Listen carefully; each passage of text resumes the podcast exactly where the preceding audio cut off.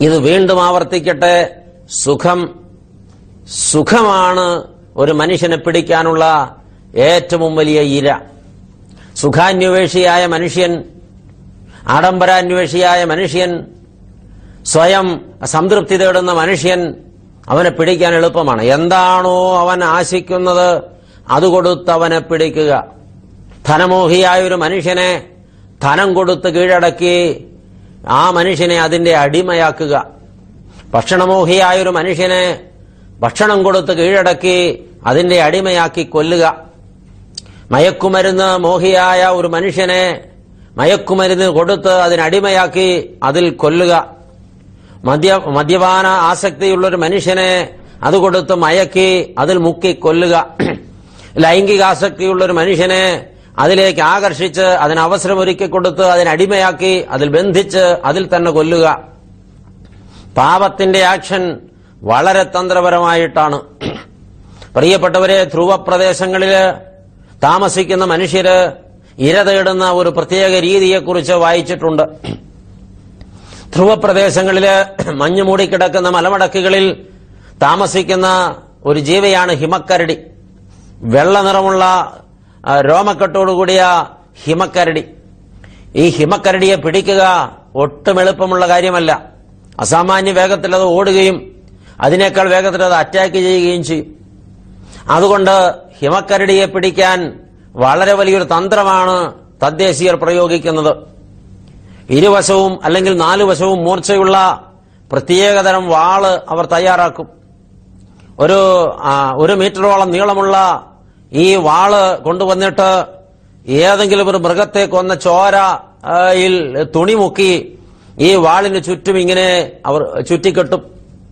വാൾ കാണാതെ വണ്ണം രക്തത്തിൽ മുക്കിയ തുണി ഈ വാളിന്റെ ചുറ്റും ചുറ്റിക്കെട്ടും.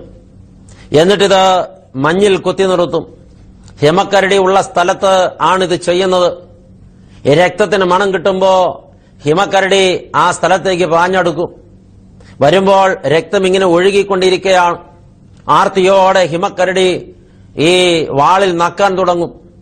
വളരെ നൈസായിട്ടുള്ള തുണിയാണ്. പ്രിയപ്പെട്ടവരെ ആദ്യത്തെ നക്കിൽ തന്നെ ഈ തുണി കീറിയിട്ട് ഹിമക്കരയുടെ നാവ് ഈ മൂർച്ചയേറിയ വാളിൽ വലിയും. നാവ് മുറിയും. പക്ഷേ സ്വന്തം നാവ് മുറിഞ്ഞ് ചോര കുതിച്ചു ചാടുമ്പോ ഹിമക്കരടിയുടെ വിചാരം ഈ തുണിയിൽ നിന്ന് ഒഴുകുന്ന ചോരയാണെന്നാണ്. ഈ ഇത് ആർത്തിയോടെ വീണ്ടും നക്കും. ഓരോ പ്രാവശ്യം നക്കുമ്പോഴും നാവ് കീറി കീറി മുറിയുന്നത് ഈ പാവം മൃഗം അറിയുന്നില്ല. അവസാനം അത് നക്കി നക്കി സ്വന്തം ചോരയാണ് കുടിക്കുന്നതെന്നറിയാതെ താവിൽ നിന്ന് കുതിച്ചൊഴുകുന്ന ചോര ഒരു തുള്ളി കളയാതെ ആർത്തിയോടെ കുടിച്ചു കുടിച്ചു കുടിച്ച് വയറു വീർത്ത് വല്ലാത്തൊരവസ്ഥയിലായി. അപ്പോഴേക്കും സിരകളിലെ രക്തം അവസാനിക്കാറായി. അതിന്റെ ഹാർട്ടിന്റെ പ്രവർത്തനം നിലയ്ക്കുകയായി. അത് പിടഞ്ഞു വീഴുകയായി. തന്ത്രം. കാത്തു നിൽക്കുന്ന ആളുകൾ വേഗത്തിൽ പാഞ്ഞെടുത്ത് അതിനെ തല്ലിക്കൊന്നതിന്റെ തൊലി ഉരിഞ്ഞ് തൊലി അവർക്ക് വസ്ത്രമായിട്ടും മാംസം അവർക്ക് ആഹാരമായിട്ടും അവർ കൊണ്ടുപോകും. ഈ മൃഗത്തെ പിടിച്ചത് വളരെ തന്ത്രപരമായിട്ടാണ്. മോഹിപ്പിച്ചും സുഖിപ്പിച്ചും രസിപ്പിച്ചും രമിപ്പിച്ചുമാണ് പാപം ഒരാളെ പിടിച്ച് കീഴടക്കുന്നത്. ഒരിക്കലും നേരിട്ട് അറ്റാക്ക് ചെയ്യുന്നില്ല. ഇത് സംസാരിക്കപ്പെടുമ്പോൾ കേട്ടുകൊണ്ടിരിക്കുന്ന പ്രിയപ്പെട്ടവരെ രഹസ്യമായോ പരസ്യമായോ കാഴ്ചയായോ കേൾവിയായോ ഭക്ഷണമായോ പാനീയമായോ ചിന്തയായോ മനനമായോ കൂട്ടുകെട്ടായോ പ്രതീക്ഷയായോ ഏതെങ്കിലും ഒരു പാപത്തിന്റെ പിടിയിലാണ് നീ ഇരിക്കുന്നതെങ്കിൽ അതിൽ നിന്ന് വിടുതൽ പ്രാപിപ്പാൻ ഇതാണ് സമയം. ഇനിയൊരു സമയം വരട്ടെ എന്ന് കാത്തിരിക്കാൻ ക്ഷമിക്കരുത്. ഇതാണ് സമയം. അപകടമാണ് മരണമാണ് നാശമാണ് സർവനാശമാണ് മുമ്പിലുള്ളതെന്ന് തിരിച്ചറിഞ്ഞാൽ അപ്പോൾ തന്നെ ഓടി രക്ഷപ്പെടാത്തവൻ മൂഢനാണ് മഠയനാണ് മണ്ടിയാണ്. വിവേകം വിനിയോഗിക്കാൻ ഇത് പറ്റിയ സമയമാകുന്നു പ്രിയപ്പെട്ടവരെ. പാപത്തിനടിമപ്പെടുന്ന വ്യക്തി പലപ്പോഴും തന്റെ അവസ്ഥ അറിയുന്നില്ല. തനിക്ക് സംഭവിക്കുന്നത് എന്താണെന്ന് അറിയുന്നില്ല. ഈ ഹിമക്കരടി പാവം അത് വിചാരിച്ചത് ഈ തുണിയിൽ നിന്ന് ഒഴുകി വരുന്ന ചോരയാണ് താൻ നക്കി കുടിക്കുന്നതെന്ന്. അതിന്റെ സ്രോതസ് ഏതാണെന്ന് ഈ പാവമൃഗം അന്വേഷിച്ചില്ല. പാപത്തിൽ രമിക്കുന്ന ഒരു മനുഷ്യൻ അതിന്റെ സുഖം തേടുമ്പോ ഞാൻ സ്വയം മരിച്ചുകൊണ്ടിരിക്കുകയാണെന്ന് എന്റെ ആത്മാവ് നശിച്ചുകൊണ്ടിരിക്കുകയാണെന്ന് എന്റെ ആരോഗ്യം നഷ്ടപ്പെട്ടുകൊണ്ടിരിക്കുകയാണെന്ന് എന്റെ പ്രിയപ്പെട്ടവർ വേദനിച്ചുകൊണ്ടിരിക്കുകയാണെന്ന് എന്റെ കുടുംബം തകർന്നുകൊണ്ടിരിക്കുകയാണെന്ന് ഈ പാവി അറിയുന്നില്ല. ആത്മാവിന്റെ നഷ്ടം അയാൾ അറിയുന്നില്ല. ഒരു പാപിക്കും അത് തിരിച്ചറിയാൻ കഴിയുന്നില്ല. അത് സംബന്ധിച്ച് സാധു സുന്ദർ സിംഗ് പറഞ്ഞ വളരെ മനോഹരമായൊരു ഉപമയുണ്ട്. വെള്ളത്തിൽ മുങ്ങിക്കിടക്കുന്നവൻ ഒരിക്കലും വെള്ളത്തിന്റെ ഭാരമറിയുന്നില്ല. ഉദാഹരണം ഇങ്ങനെ ചിന്തിക്ക്. ഇരുപത് മീറ്റർ നീളം പതിനഞ്ച് മീറ്റർ വീതി പത്ത് മീറ്റർ താഴ്ചയുള്ള ഒരു കുളം കരിങ്കല്ല് കെട്ടിയെടുത്തിരിക്കുന്ന സമചതുരാകൃതിയിലുള്ള ഒരു കുളം ഇരുപത് മീറ്റർ നീളം പതിനഞ്ച് മീറ്റർ വീതി പത്ത് മീറ്റർ താഴ്ച. ഈ കുളം നിറച്ചും വെള്ളം കിടക്കുകയാണ്. ഒരു മനുഷ്യൻ ഈ കുളത്തിലേക്ക് എടുത്തു ചാടി പത്ത് മീറ്റർ ആഴത്തിലേക്ക് ഊളിയിട്ട് ചെന്നു. കുളം കുഴിച്ചപ്പോൾ അതിന്റെ താഴെ നിന്ന് ഇളക്കിയെടുക്കാൻ കഴിയാതിരുന്ന ഒരു പാറയുടെ ഭാഗം ഈ കുളത്തിന്റെ ഒത്ത നടുവിൽ ഉയർന്നു നിൽക്കുന്നുണ്ട്. അതിൽ പിടുത്തമിടാനുള്ള പിടിമുറുക്കാനുള്ള ചില ഗ്രിപ്പുകളുമുണ്ട്. ആൾ ഈ വെള്ളത്തിലേക്ക് ഊളിയിട്ട് ചെന്ന് ഈ പാറയിൽ അള്ളിപ്പിടിച്ചു. ഇപ്പോൾ അയാൾ വെള്ളത്തിന് അടിയിൽ അങ്ങ് കൂനിയിരിക്കുകയാണ്. ഒന്ന് കണക്ക് കൂട്ടിക്ക് ഈ മനുഷ്യന്റെ തലയ്ക്ക് മുകളിൽ ഇപ്പോൾ എത്ര ടൺ വെള്ളമുണ്ട്? പ്രിയപ്പെട്ടവരെ ഇത്രയും ഭീമാകാരമായ ഒരു കുളത്തിലെ വെള്ളം മൊത്തം ഇപ്പോൾ ഈ മനുഷ്യന്റെ തലയ്ക്ക് മുകളിലാണ്. പക്ഷെ അയാൾക്ക് യാതൊരു ഭാരവും അനുഭവപ്പെടുന്നില്ല. വെള്ളത്തിന്റെ ഭാരം അയാൾ അറിയുന്നതേയില്ല അത് അയാൾ അതിൽ മുങ്ങിക്കിടക്കുന്നത് കൊണ്ടാണ്. എന്നാൽ ഈ പാറയിൽ നിന്ന് പിടിപെട്ട് കരയ്ക്കൊന്ന് കയറിയിട്ട് ഒരു കുടത്തിലോ ഒരു ബക്കറ്റിലോ ഈ കുളത്തിൽ നിന്ന് ഒരു കുടം വെള്ളം കോരി തലയിൽ വെച്ചാൽ തിരിച്ചറിയുക ആ ഒരു കുടം വെള്ളത്തിന് ഒരു കുളം വെള്ളത്തേക്കാൾ അധികം ഖനമുണ്ടെന്ന് മനസ്സിലാവും. കാരണം ആളിപ്പോൾ നിൽക്കുന്നത് കരയിലാണ്. പാപത്തിൽ മുങ്ങിക്കിടക്കുന്നിടത്തോളം പാപത്തിന്റെ ഖനമറിയില്ല വെയിറ്റ് അറിയില്ല ഭാരമറിയില്ല ഭീകരത അറിയില്ല പാപത്തിൽ നിന്ന് കരയ്ക്ക് കയറുമ്പോഴാണ് പാപത്തിന്റെ ഘനവും പാപത്തിന്റെ ഭീകരതയും ഒരാൾക്ക് ബോധ്യപ്പെടുന്നത്. ഇന്ന് ഒരുപാട് പേര് ഈ പാപത്തിൽ മുങ്ങിക്കിടക്കുന്നത് കൊണ്ട് അവരുടെ യഥാർത്ഥ അവസ്ഥ അവർ അവർക്ക് സംഭവിച്ചുകൊണ്ടിരിക്കുന്ന ഭീകരത അവർ തിരിച്ചറിയുന്നില്ല. ഭയാനകമാണത്. കരയ്ക്കൊന്ന് കയറട്ടെ. അപ്പോഴറിയാം താൻ അനുഭവിക്കുന്ന അനുഭവിച്ചുകൊണ്ടിരുന്ന ആയിരുന്ന അവസ്ഥയുടെ ഭീകരത. എനിക്ക് വളരെ അടുപ്പവും ബന്ധവും പരിചയവുമുള്ളൊരു മനുഷ്യൻ. വർഷങ്ങളോളം മദ്യപാനത്തിന്റെ പിടിയിൽ മുങ്ങിപ്പോയി. സാധുവാണ്. വർഷങ്ങൾക്ക് മുമ്പ് വളരെ ഭക്തനായി ജീവിച്ച ഒരാളാണ്. ഏതോ ഒരു സാഹചര്യത്തിൽ വഴുതിപ്പോയി. വർഷങ്ങളോളം മദ്യത്തിന്റെ ലഹരിയിൽ മുങ്ങിക്കിടന്നു. കുടുംബമെല്ലാം തകർന്നു. സമ്പത്തെല്ലാം തീർന്നു. ഉടുതുണി പോലും നഷ്ടപ്പെട്ടു. കുടിച്ച് ലക്കുകെട്ട് തെരുവിൽ കിടക്കും. ഒരു കച്ചത്തോർത്ത് മാത്രമേ ഉടുക്കാനുള്ളൂ. അനേക വട്ടം ഷർദിലിൽ മുങ്ങി തെരുവിൽ കിടന്ന് പലരും എടുത്ത് അയാളെ വീട്ടിലെത്തിച്ചിട്ടുണ്ട്. എത്രയോ അപകടങ്ങളിൽ നിന്ന് അത്ഭുതകരമായി രക്ഷപ്പെട്ടതാണ്. എന്നാൽ അനേകരുടെ പ്രാർത്ഥന മുഖാന്തിരം ദൈവത്തിന്റെ അത്ഭുതകരമായ ഇടപെടലിൽ ഒരു ദിവസം ആ മനുഷ്യൻ മദ്യപാനം നിർത്തി. ഇനി ഞാൻ മദ്യപിക്കില്ല എന്ന് സ്വയം അങ്ങ് തീരുമാനിച്ചു. അത് ദൈവസന്നിധിയിൽ ഉടമ്പടിയായി വെച്ചു. ഒരു വിശുദ്ധ ജീവിതത്തിന് നിർണയം ചെയ്തു. പിന്നെ അയാൾ നല്ല വസ്ത്രം ധരിച്ചു. സുബോധം പൂണ്ടു. സമൂഹത്തിലേക്ക് മടങ്ങി. തന്റെ കുടുംബത്തെ സ്നേഹിച്ചു ഉത്തരവാദിത്വങ്ങൾ ഏറ്റെടുത്തു വളരെ മാന്യമായി ജീവിക്കുകയാണ്. ആ കുടുംബം സ്വർഗ സന്തോഷത്തിലേക്ക് തിരിച്ചെത്തി. എനിക്ക് വളരെ അടുപ്പവും പരിചയമുണ്ടെന്ന് പറഞ്ഞല്ലോ. ഇയാൾ മടങ്ങി വന്ന ശേഷം ഒരു ദിവസം ഞാൻ ഇദ്ദേഹത്തെ വീട്ടിൽ കാണുമ്പോ ആൾ വളരെ പരിക്ഷീണനാണ്. ആഹാരം കഴിക്കാതിരിക്കുന്ന ഒരു മനുഷ്യൻ ക്ഷീണിച്ചു പോകില്ല അതുപോലെ വാടിയിരിക്കുന്നു. ഞാൻ ചോദിച്ചു എന്തേ വല്ലാതിരിക്കുന്നത്? വല്ലാതെ പ്രയാസപ്പെട്ടാണല്ലോ മുഖം ക്ഷീണിതമാണല്ലോ. എന്താ വല്ലാതിരിക്കുന്നത്? എന്തെങ്കിലും പ്രയാസമോ രോഗമോ വല്ലതുകൊണ്ടോ അദ്ദേഹം എന്നോട് പറഞ്ഞു അതെ ഞാൻ എന്തെങ്കിലും ആഹാരം കഴിച്ചിട്ട് ഇന്ന് മൂന്ന് ദിവസമായി. എന്തുപറ്റി ആഹാരത്തിന് ബുദ്ധിമുട്ടുണ്ടോ? ഇല്ല. ഇവിടെ ഇഷ്ടം പോലെ ആഹാരം ഏതു തരം വേണമെങ്കിലും ഉണ്ട്. പക്ഷെ കഴിക്കാൻ പറ്റുന്നില്ല. എന്തെങ്കിലും അസുഖമുണ്ടോ? ഇല്ല. അസുഖമൊന്നുമില്ല. പിന്നെ എന്തേ ആഹാരം കഴിക്കാത്തത്? എന്തിനാ ഇങ്ങനെ ക്ഷീണിച്ചിരിക്കുന്നത്? അതിന് കഴിക്കാൻ പറ്റണ്ടേ? എന്താ പ്രശ്നം? ആഹാരം കാണുമ്പോ എനിക്ക് ഓക്കാനം വരികയാണ്. ഞാൻ ചോദിച്ചു എന്തെങ്കിലും അസുഖം? അസുഖമില്ലെന്ന് പറഞ്ഞില്ലേ? പിന്നെ എന്തു പറ്റി? അതെ അച്ഛാ എനിക്ക് മൂന്ന് ദിവസം മുമ്പൊരു അനുഭവമുണ്ടായി.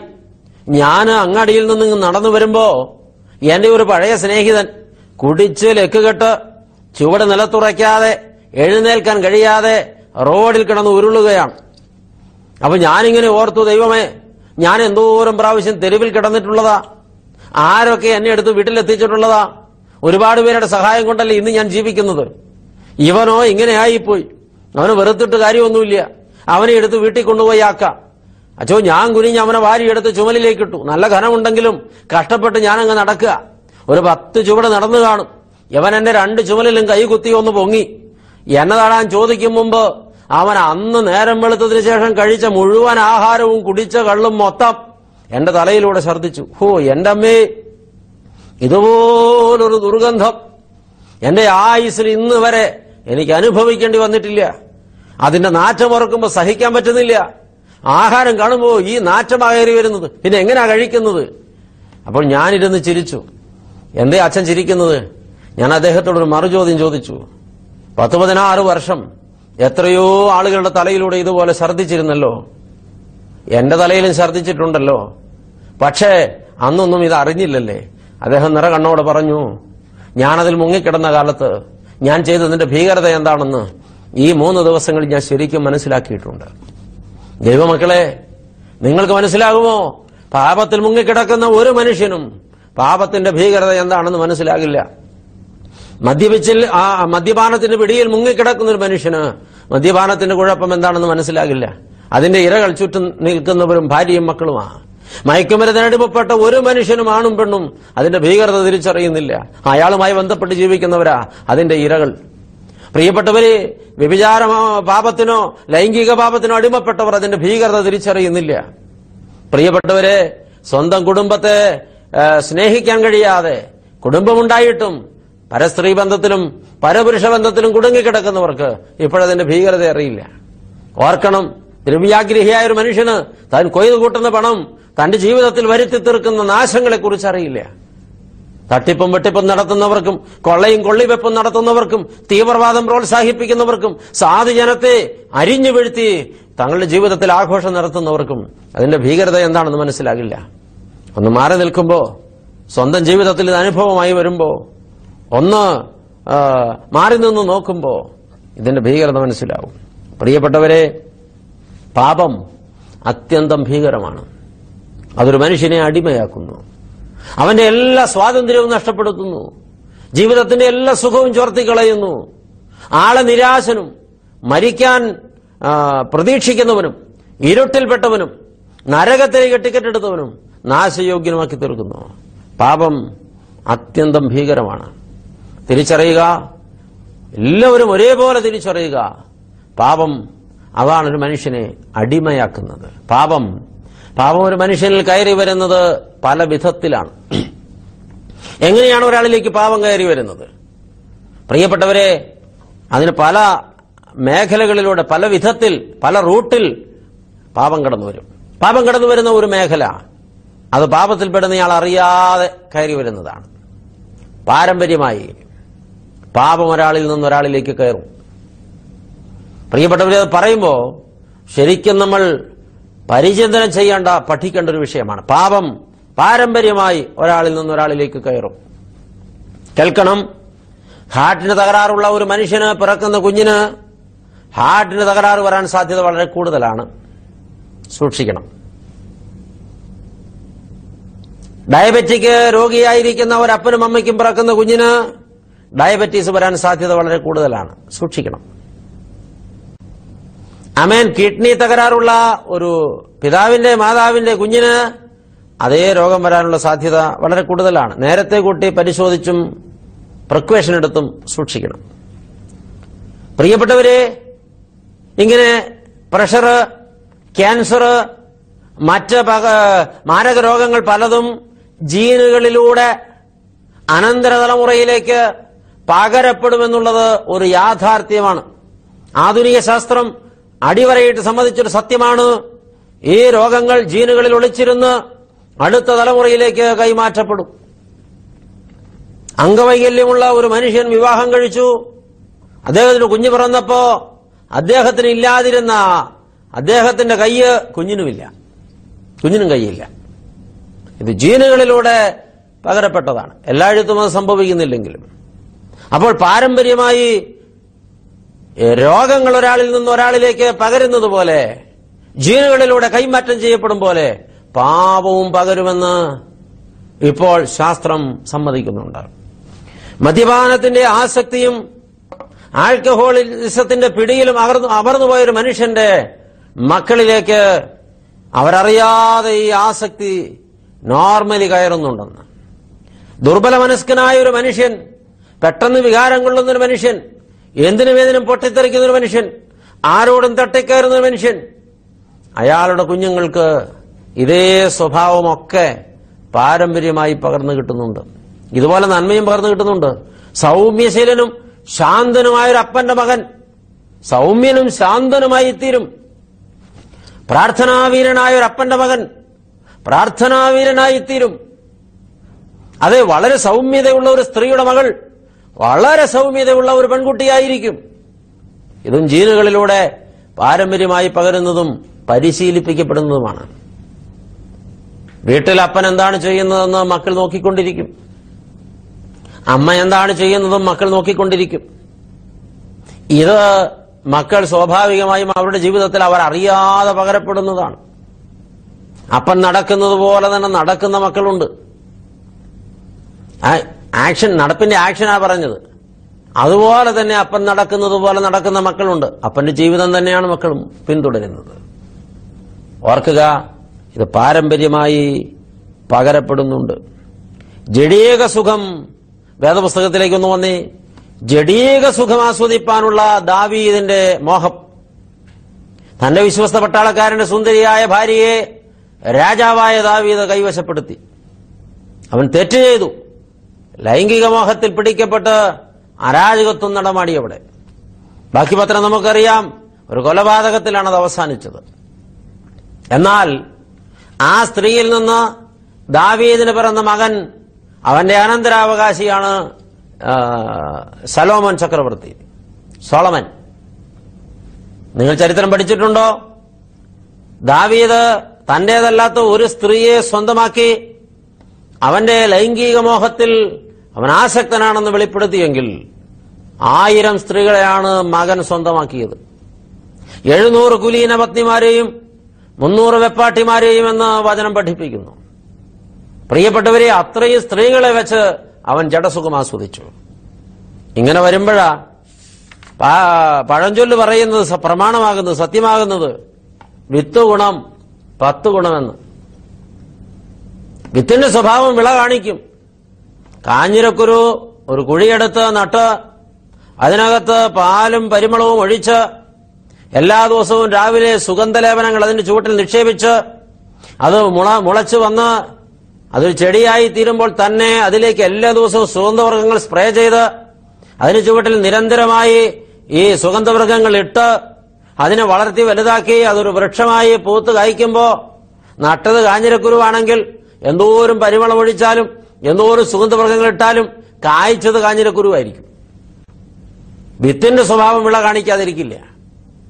ജീനുകളിലൂടെ പാരമ്പര്യമായി പാപം പകരുമെന്ന് വെറുതെ പറഞ്ഞതല്ല പ്രിയപ്പെട്ടവരെ.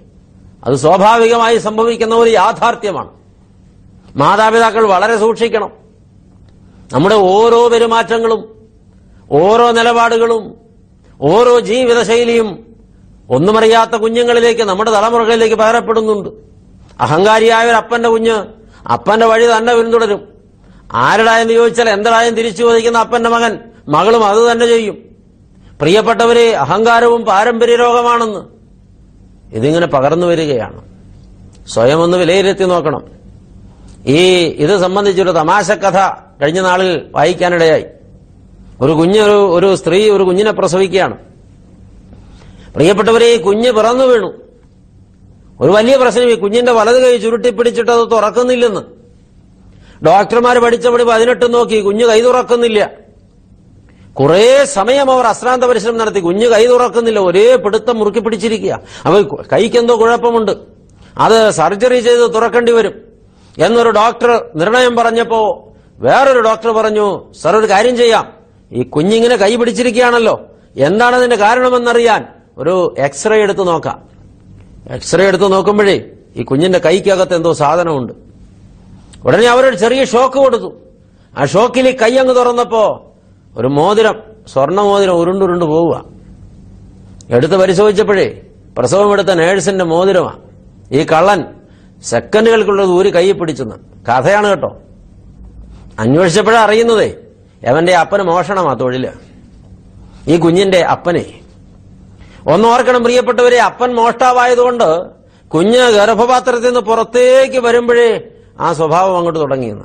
നല്ല രസമുള്ളൊരു തമാശ കഥയാണ് വെറും കഥയാണെങ്കിലും ഇതിനകത്ത് ചില കാര്യങ്ങൾ ചിന്തിക്കാനുണ്ട്. ഓർക്കുക പാപങ്ങളിങ്ങനെ തലമുറകളിലൂടെ പകരപ്പെടുകയാണ്.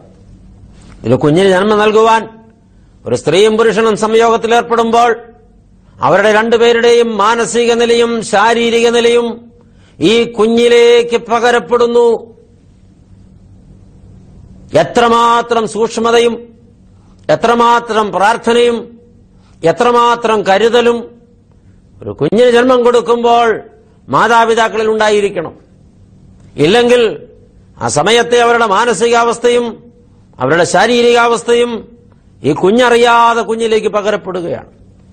ഈ തലമുറയിൽ ഒരുപാട് കുഞ്ഞുങ്ങൾ അവരിൽ പാപത്തിന്റെ ആസക്തിയും പാപത്തിനുള്ള മോഹവും പാപത്തിലേക്ക് അവരുടെ എടുത്തുചാട്ടവും ജീനുകളിലൂടെ പകർന്നു കിട്ടിയതാകാം. ഇപ്പൊ ചില ആളുകൾ ഇതൊരു സൂത്രമായിട്ട് എടുക്കും. എനിക്ക് ഒരു കുഴപ്പമില്ല ഞാനൊരു നല്ല മനുഷ്യനാ. എന്റെ അപ്പൻ അങ്ങനെയായിരുന്നതുകൊണ്ട് എന്റെ അമ്മ ഇങ്ങനെയായിരുന്നതുകൊണ്ട് എന്റെ ജീവിതത്തിൽ ഇത് വന്നു വിട്ടുപോയതാ ഇനിയിപ്പോ എന്താ ചെയ്യുക? അച്ഛൻ പറഞ്ഞതാ അച്ഛൻ ശരി. ഞാനൊരു കുഴപ്പം ഉണ്ടാക്കിയിട്ടില്ല. ഞാൻ അങ്ങനെ അങ്ങ് ആയിപ്പോയതാ. വഴുതിപ്പോകരുത്. സൂത്രം കണ്ടുപിടിക്കരുത്.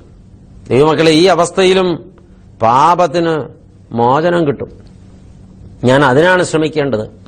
ദൈവസന്നിധിയിൽ അടുത്ത് ചെന്ന് നിലവിളിച്ച് മുട്ടുമടക്കി എന്റെ പാപത്തിൽ നിന്ന് എനിക്ക് മോചനം തരണമെന്ന് പ്രാർത്ഥിക്കാൻ തിരുരക്തം കൊണ്ട് എന്നെ കഴുകണമെന്ന് പ്രാർത്ഥിക്കാൻ അവന്റെ പുത്രനായ യേശുവിന്റെ രക്തം സകല ഭാവവും പോക്കി എന്നെ വിശുദ്ധീകരിക്കുന്നുവെന്ന പ്രഖ്യാപനം എന്റേതായി തീരണമെന്ന് നിലവിളിപ്പാൻ മനസ്സുള്ളവർ ആരായാലും എങ്ങനെ വന്ന പാപവും ഇറങ്ങിപ്പോകും? ഏത് വിഷവും ഇറക്കപ്പെടും?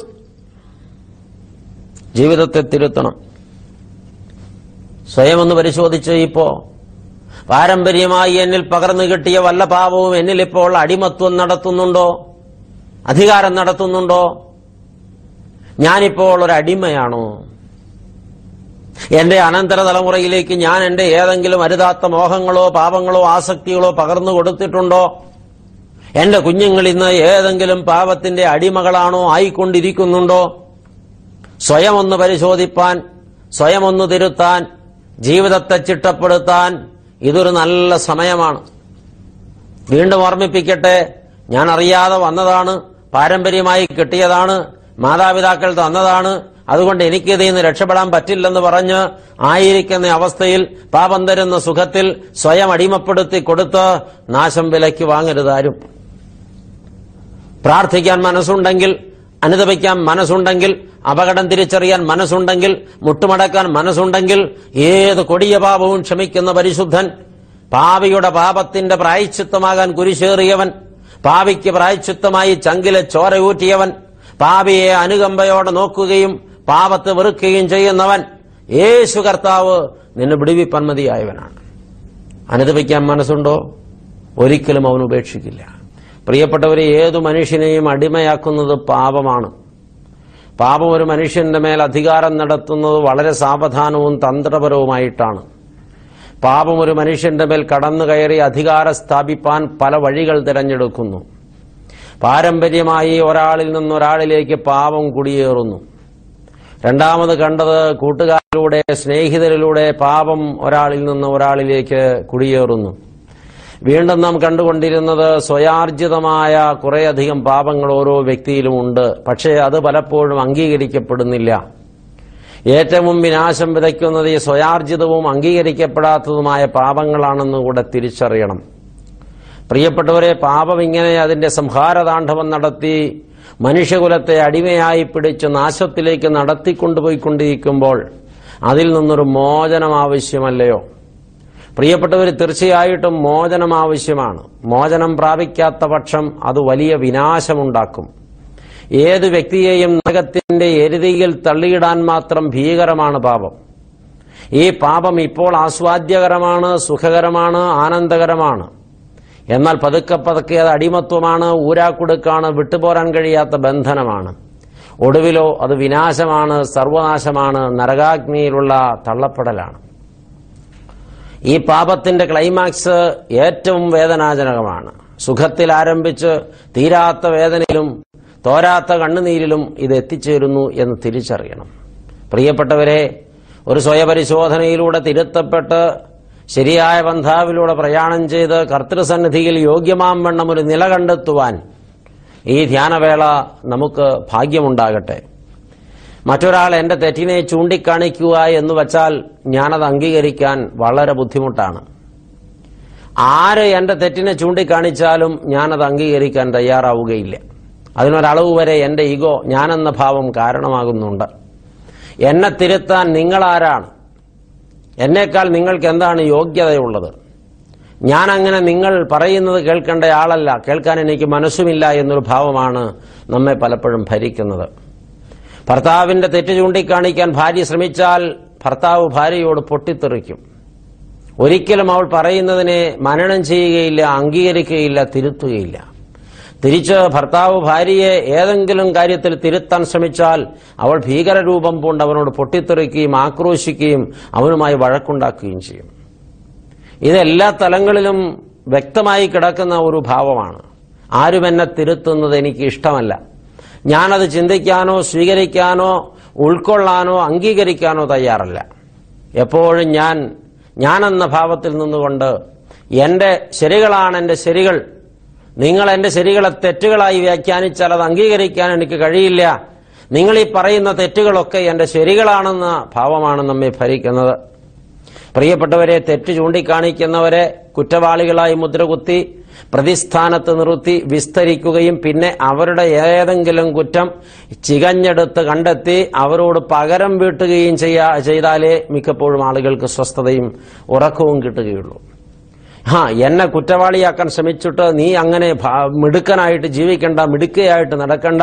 നിനക്ക് ഞാൻ വെച്ചിട്ടുണ്ട് നിന്നെ ഞാൻ വിടുകയില്ല നിന്നെ ഞാൻ വേട്ടയാടും നിന്നെ ഞാൻ ഉന്മൂലനം ചെയ്യും നിന്നെ ഞാൻ നശിപ്പിക്കും എന്ന ഭാവമാണ് തെറ്റ് ചൂണ്ടിക്കാണിക്കുന്നവരോട് മിക്കവർക്കുമുള്ളത് എല്ലാവർക്കുമല്ല മിക്കവർക്കുമുള്ളത്. ഞാൻ എന്റെ തെറ്റ് ചൂണ്ടിക്കാണിക്കുന്നവരോട് എന്ത് നിലപാടാണ് ഇന്നോളം സ്വീകരിച്ചിട്ടുള്ളത് എന്ന് സ്വയം പരിശോധിപ്പാൻ ഇത് നമുക്ക് നല്ലൊരു സമയമാകട്ടെ. എന്റെ തെറ്റുകളെ എന്റെ പിഴകളെ ചൂണ്ടിക്കാണിച്ചവരോട് ഞാൻ എന്ത് നിലപാടാണ് എടുത്തിട്ടുള്ളത്? മദ്യപാനിയോട് നീ ഇത് ചെയ്യരുതെന്ന് പറഞ്ഞ ആളോട് മദ്യപാനി എന്ത് നിലപാടാണ് എടുത്തിട്ടുള്ളത്?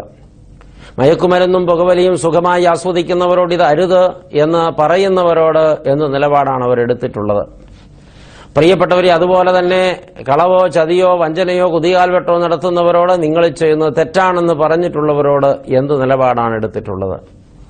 അരുതാത്ത ബന്ധങ്ങളിലും വ്യഭിചാര മോഹങ്ങളിലും കുടുങ്ങിക്കിടക്കുന്നവരോട് ഇത് അപകടകരമാണ്. സൂക്ഷിക്കണം തിരുത്തണമെന്ന് പറഞ്ഞവരോട് എന്ത് നിലപാടാണ് എടുത്തിട്ടുള്ളത്? ആദ്യം പറഞ്ഞതുപോലെ അവരോട് വലിയ വൈരമാണ് വെളിപ്പെട്ടിട്ടുള്ളത്.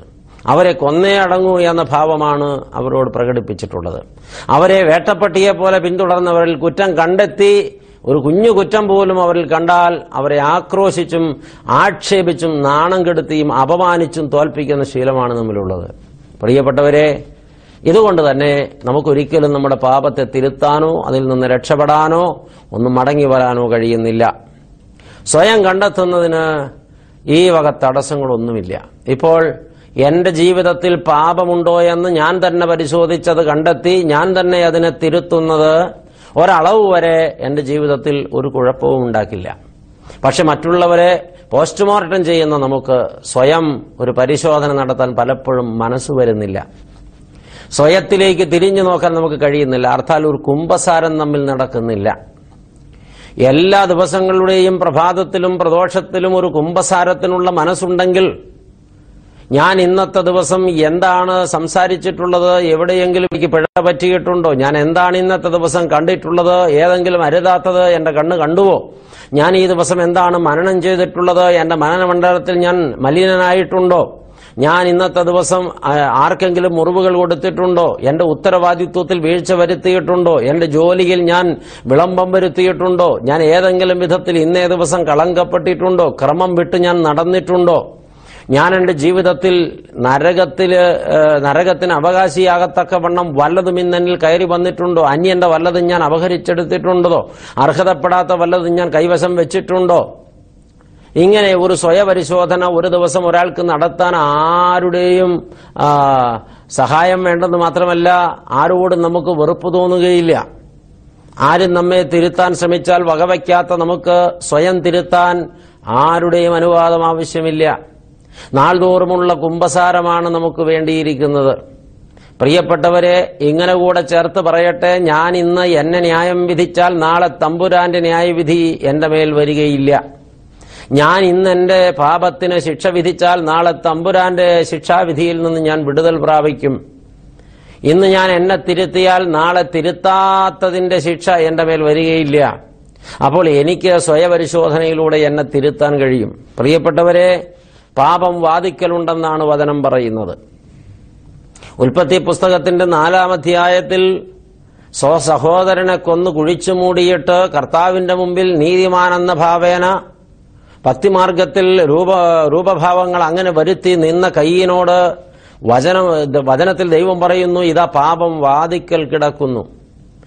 വാതിക്കൽ കിടക്കുന്നത് ഏത് നിമിഷം വാതിൽ തുറന്നാലും അകത്ത് കയറാനുള്ള ഒരു പ്രത്യേക ലക്ഷ്യത്തോടു കൂടെയാണ്.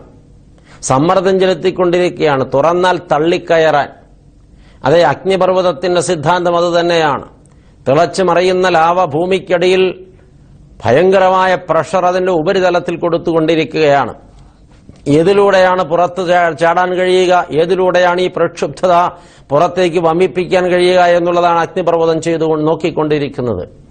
ഭൂമിയുടെ കട്ടി കുറഞ്ഞ ഭാഗത്ത് അതിഭയങ്കരമായ പ്രഷർ ചെലുത്തി ചെലുത്തി ഒരു നിശ്ചിത സമയത്ത് ഉപരിതലം പൊട്ടിപ്പിളർന്ന് ഭീമാകാരമായ വലിയ ശബ്ദത്തോടും ശക്തിയോടും കൂടെ തിളച്ചു മറയുന്ന ലാവയും കത്തുന്ന ചാരവും തീയും പുകയും മരണം വിതച്ചുകൊണ്ട് പുറത്തേക്ക് ആകാശം മുട്ട കുതിച്ചു പൊങ്ങി പതഞ്ഞൊഴുകി വലിയ വിനാശം വിതയ്ക്കുമ്പോൾ അത് തള്ളിക്കയറുകയാണ്. ഇതുപോലെയാണ് പാപം വാതിക്കൽ കിടന്ന് ചെയ്തുകൊണ്ടിരിക്കുന്നത്. തുറക്കുന്ന മാത്രയിൽ അകത്ത് തള്ളിക്കയറുക. ഒരു ചെറിയ പഴുത് കിട്ടിയാൽ ആ പഴുത് വലിയ വിടവാക്കി വലിയ ഗർത്തമാക്കി തള്ളിക്കയറുക. പ്രിയപ്പെട്ടവരെ പാപം വാതിക്കൽ കിടക്കുകയാണ്. ഇത് തള്ളിക്കയറാതെ നാം സൂക്ഷിക്കണം. അതിന്റെ ആഗ്രഹം നിന്നോടാണ്. നീയോ അതിനെ കീഴടക്കണമെന്നാണ് കയ്യനോട് കർത്താവ് പറഞ്ഞത്. കയ്യനത് കഴിഞ്ഞില്ല. സ്വസഹോദരൻ തന്നെക്കാളധികം മാനിക്കപ്പെട്ടെന്നും അംഗീകരിക്കപ്പെട്ടെന്നുമുള്ള ആന്തരിക ബോധം കയ്യനെ കോപാക്രാന്തനാക്കുകയും തനിക്ക് കിട്ടാത്ത അംഗീകാരം അവന് കിട്ടിയത് ഒരിക്കലും അംഗീകരിക്കാൻ കഴിയില്ല എന്ന് സ്വയം വിധിക്കുകയും അവൻ ഒരുത്തൻ കൂടെ ഉള്ളതുകൊണ്ടല്ലേ എന്റേത് നിഷേധിക്കപ്പെട്ടത്? ഞാൻ ഒരാളെ ഉള്ളുവെങ്കിൽ പിന്നെ സ്വീകരിക്കുകയല്ലാതെ മാർഗമെന്ത്? രണ്ടുപേരുള്ളത് കൊണ്ടല്ലേ ഒരാളെ കൊണ്ട് കൈക്കൊണ്ടതും ഒരാളെ തള്ളിയതും? രണ്ടിൽ ഒരാളങ്ങ് തീർന്നാൽ പിന്നെ ബാക്കിയുള്ള ഒരാളെ കൈക്കൊള്ളുകയല്ലാതെ എന്തു ചെയ്യും? ഇന്ന് ഒരുപാട് പേരെ ഭരിക്കുന്ന വികാരം ഇത് തന്നെയാണ്. ഉന്മൂലന സിദ്ധാന്തം അനേകർ സ്വന്തം ജീവിതത്തിന്റെ പ്രമാണമാക്കി തീർത്തതിന്റെ കാരണവും ഇത് തന്നെയാണ്. ഞാൻ അംഗീകരിക്കപ്പെടാനുള്ള എളുപ്പമാർഗം അവനെ ഇല്ലായ്മ ചെയ്യുക അവളെ ഇല്ലായ്മ ചെയ്യുക. ഇന്ന് ഒരുപാട് ആളുകൾ ഈ തന്ത്രത്തിലൂടെ ഈ ശൈലിയിലൂടെ ജീവിതത്തിൽ സ്വയം ആളാകാൻ ശ്രമിച്ചു വരുന്നുണ്ട്. പ്രിയപ്പെട്ടവരെ സ്വയം പരിശോധിക്കണം. എന്നിൽ എവിടെയാണ് കുഴപ്പം സംഭവിച്ചിട്ടുള്ളത്? തിരുത്തണം. ഇസ്കറിയോത്ത യൂത കർത്താവിന്റെ കൂടെ മൂന്നര കൊല്ലം നടന്നവനാണ്. കർത്താവിന്റെ സകല പ്രവൃത്തികൾക്കും സാക്ഷിയാണ്. കർത്താവ് ചെയ്ത എല്ലാ അടയാളങ്ങളും കണ്ണുകൊണ്ട് കണ്ടവനാണ്. കർത്താവ് ആരാണെന്ന് വ്യക്തമായി ബോധ്യപ്പെട്ടവനാണ്. അന്ത്യ അത്താഴ രാത്രിയിൽ കർത്താവ് അവന്റെ പാദവും കഴുകി ചുംബിച്ചതാണ്. എന്നാൽ ദ്രവ്യാഗ്രഹം എന്നൊരു പാപം ഇതുകൊണ്ടൊന്നിൽ നിന്ന് വിട്ടുപോയില്ല. യേശുവിനോട് കൂടെ നടന്നിട്ടും യേശുവിനെ അടുത്തറിഞ്ഞിട്ടും യേശു ഏറെ സ്നേഹിച്ചിട്ടും യേശുവിന്റെ പേരിൽ അവൻ അടയാളങ്ങൾ പ്രവർത്തിച്ചിട്ടും യേശുവിന്റെ പേരുപയോഗിച്ച് അവൻ ഭൂതങ്ങളെ പുറത്താക്കിയിട്ടും യേശു വിളമ്പിക്കൊടുക്കാൻ കൽപ്പിച്ച അപ്പം വിളമ്പിക്കൊടുത്തിട്ട് ഇഷ്ടം വന്നവ മിച്ചം പെറുക്കിയെടുത്ത കൂട്ടത്തിൽ പെറുക്കാൻ കൂടിയിട്ടും പന്ത്രണ്ട് കൊട്ട മിച്ചം കിട്ടിയതിൽ ഒരു കൊട്ട അവന് പങ്കിടപ്പെട്ടിട്ട് ഇനിയും വിശക്കുന്നവർക്ക് നീ ഇതുകൊണ്ട് തൃപ്തി ഒരുവോളം കൊടുത്തുകൊള്ളണം ഇസ്കറിയോത്ത എന്ന് പറഞ്ഞപ്പോൾ അത് ചുമന്നുകൊണ്ടുപോയിട്ടും തന്റെ തമ്പുരാന്റെ സഹവാസം കൊണ്ട് മൂന്നര വർഷം അവൻ ജീവിച്ചിട്ടും അവനിലെ ദ്രവ്യാഗ്രഹം എന്ന ആസക്തി വിട്ടുപോയില്ല. പ്രിയപ്പെട്ടവരെ ഒടുവിൽ ആ പരിശുദ്ധനായ ഗുരുവിന് മുപ്പത് വെള്ളിക്കാശിന് യഹൂദന്മാർക്ക് ശത്രുക്കൾക്ക് ഒറ്റുകൊടുത്ത് ഈ ഗുരുവിനെ വിറ്റ് വില വാങ്ങിയ ശിഷ്യനാണവൻ. എത്ര വട്ടം അവസരം കിട്ടിയിട്ടും ഇസ്കരിയോത്ത യൂത അനുദപിച്ചില്ല. അതുകൊണ്ട് തന്നെയാണ് അവൻ സ്വയം നാശം വിലയ്ക്ക് വാങ്ങിയത്. അവൻ ഗുരുവിനെ വിറ്റതിലൂടെ നേട്ടമുണ്ടാക്കി പക്ഷേ സ്വയം വിറ്റു എന്നത് അവൻ അറിഞ്ഞില്ല. പാപത്തിന് സ്വയം സമർപ്പണം ചെയ്യുന്നവരൊക്കെ സ്വയം വിൽക്കുകയാണ് പാപത്തിന്റെ അടിമത്വത്തിലേക്ക്. ഈ ലോകത്തിന്റെ ആസക്തികൾക്കും ഇമ്പങ്ങൾക്കും വേണ്ടി പലതും വിൽക്കുന്നവർ സ്വയം വിൽക്കുകയാണ്. സ്വന്തം മരണത്തിന് വേണ്ടി ഏൽപ്പിച്ചു കൊടുക്കുകയാണ്. പ്രിയപ്പെട്ടവരെ ഏതിലാണോ ഒരാൾ ആസക്തനായിരിക്കുന്നത് അതിൽ തന്നെ അവൻ വീഴും. ഏതിലാണോ ഒരാൾ ആസക്തനായിരിക്കുന്നത് അത് ഉപയോഗിച്ചുകൊണ്ടാണ് അവനെ കീഴടക്കുക. സ്വന്തം ജീവിതത്തിലെ ദൗർബല്യം എന്താണെന്ന് ബലഹീനത എന്താണെന്ന് സ്വയം തിരിച്ചറിയാനും പരിശോധിക്കുവാനും തിരുത്തുവാനും നമുക്കിത് അവസരമാകട്ടെ പ്രിയപ്പെട്ടവരെ. ഫറോയുടെ ഒരു ദൗർബല്യം അവൻ എത്ര അവസരം കിട്ടിയാലും അനുദപിക്കുന്നില്ല വീണ്ടും ഹൃദയം കഠിനമാക്കുന്നു എന്നുള്ളതാണ്. നിവർത്തികേട് വരുമ്പോൾ സമ്മർദ്ദമേറുമ്പോൾ വലിയ പ്രയാസം വരുമ്പോൾ അവൻ അനുദപിക്കും. എന്നാൽ ആ പ്രയാസം അങ്ങ് മാറുമ്പോൾ ആ ബുദ്ധിമുട്ടങ്ങ് അവസാനിക്കുമ്പോൾ അവൻ വീണ്ടും ഹൃദയം കഠിനമാക്കും.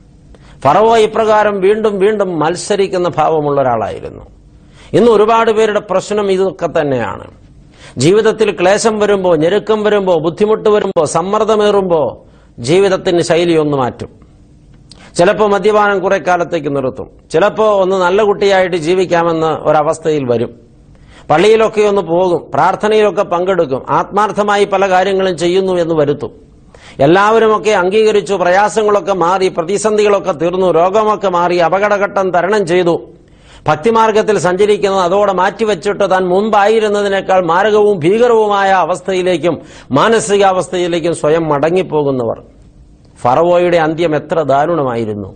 വീണ്ടും വീണ്ടും വീണ്ടും വീണ്ടും ഹൃദയം കഠിനമാക്കി മത്സരിച്ച ഫറവോ അവസാനത്തെ മത്സരത്തിന് പുറപ്പെട്ടപ്പോൾ ആഴിക്കുള്ളിൽ ആഴത്തിൽ അവൻ മുങ്ങി. ഒരിക്കലും അവന് പുറത്തു വരാൻ കഴിഞ്ഞില്ല അവൻ കുതിരകളോടും രഥങ്ങളോടും കൂടെ വെറുപ്പ് മുട്ടിച്ചത്തു. പ്രിയപ്പെട്ടവരെ ആവർത്തിക്കപ്പെടുന്ന അനുതാപത്തിൽ നിന്നുള്ള മടങ്ങിപ്പോക്ക് അത് എത്ര അവസരം കിട്ടിയിട്ട് നന്നാകാത്തതിന്റെ ബാക്കി പത്രം അത്യന്തം ഭീകരവും ദാരുണവുമായിരിക്കും. ഇസബേലിനെ കുറിച്ച് അത് വേദപുസ്തകത്തിൽ രേഖപ്പെടുത്തിയിട്ടുണ്ടല്ലോ. ആഹാബിന്റെ പട്ടമഹിഷിയായിരുന്നവൾ.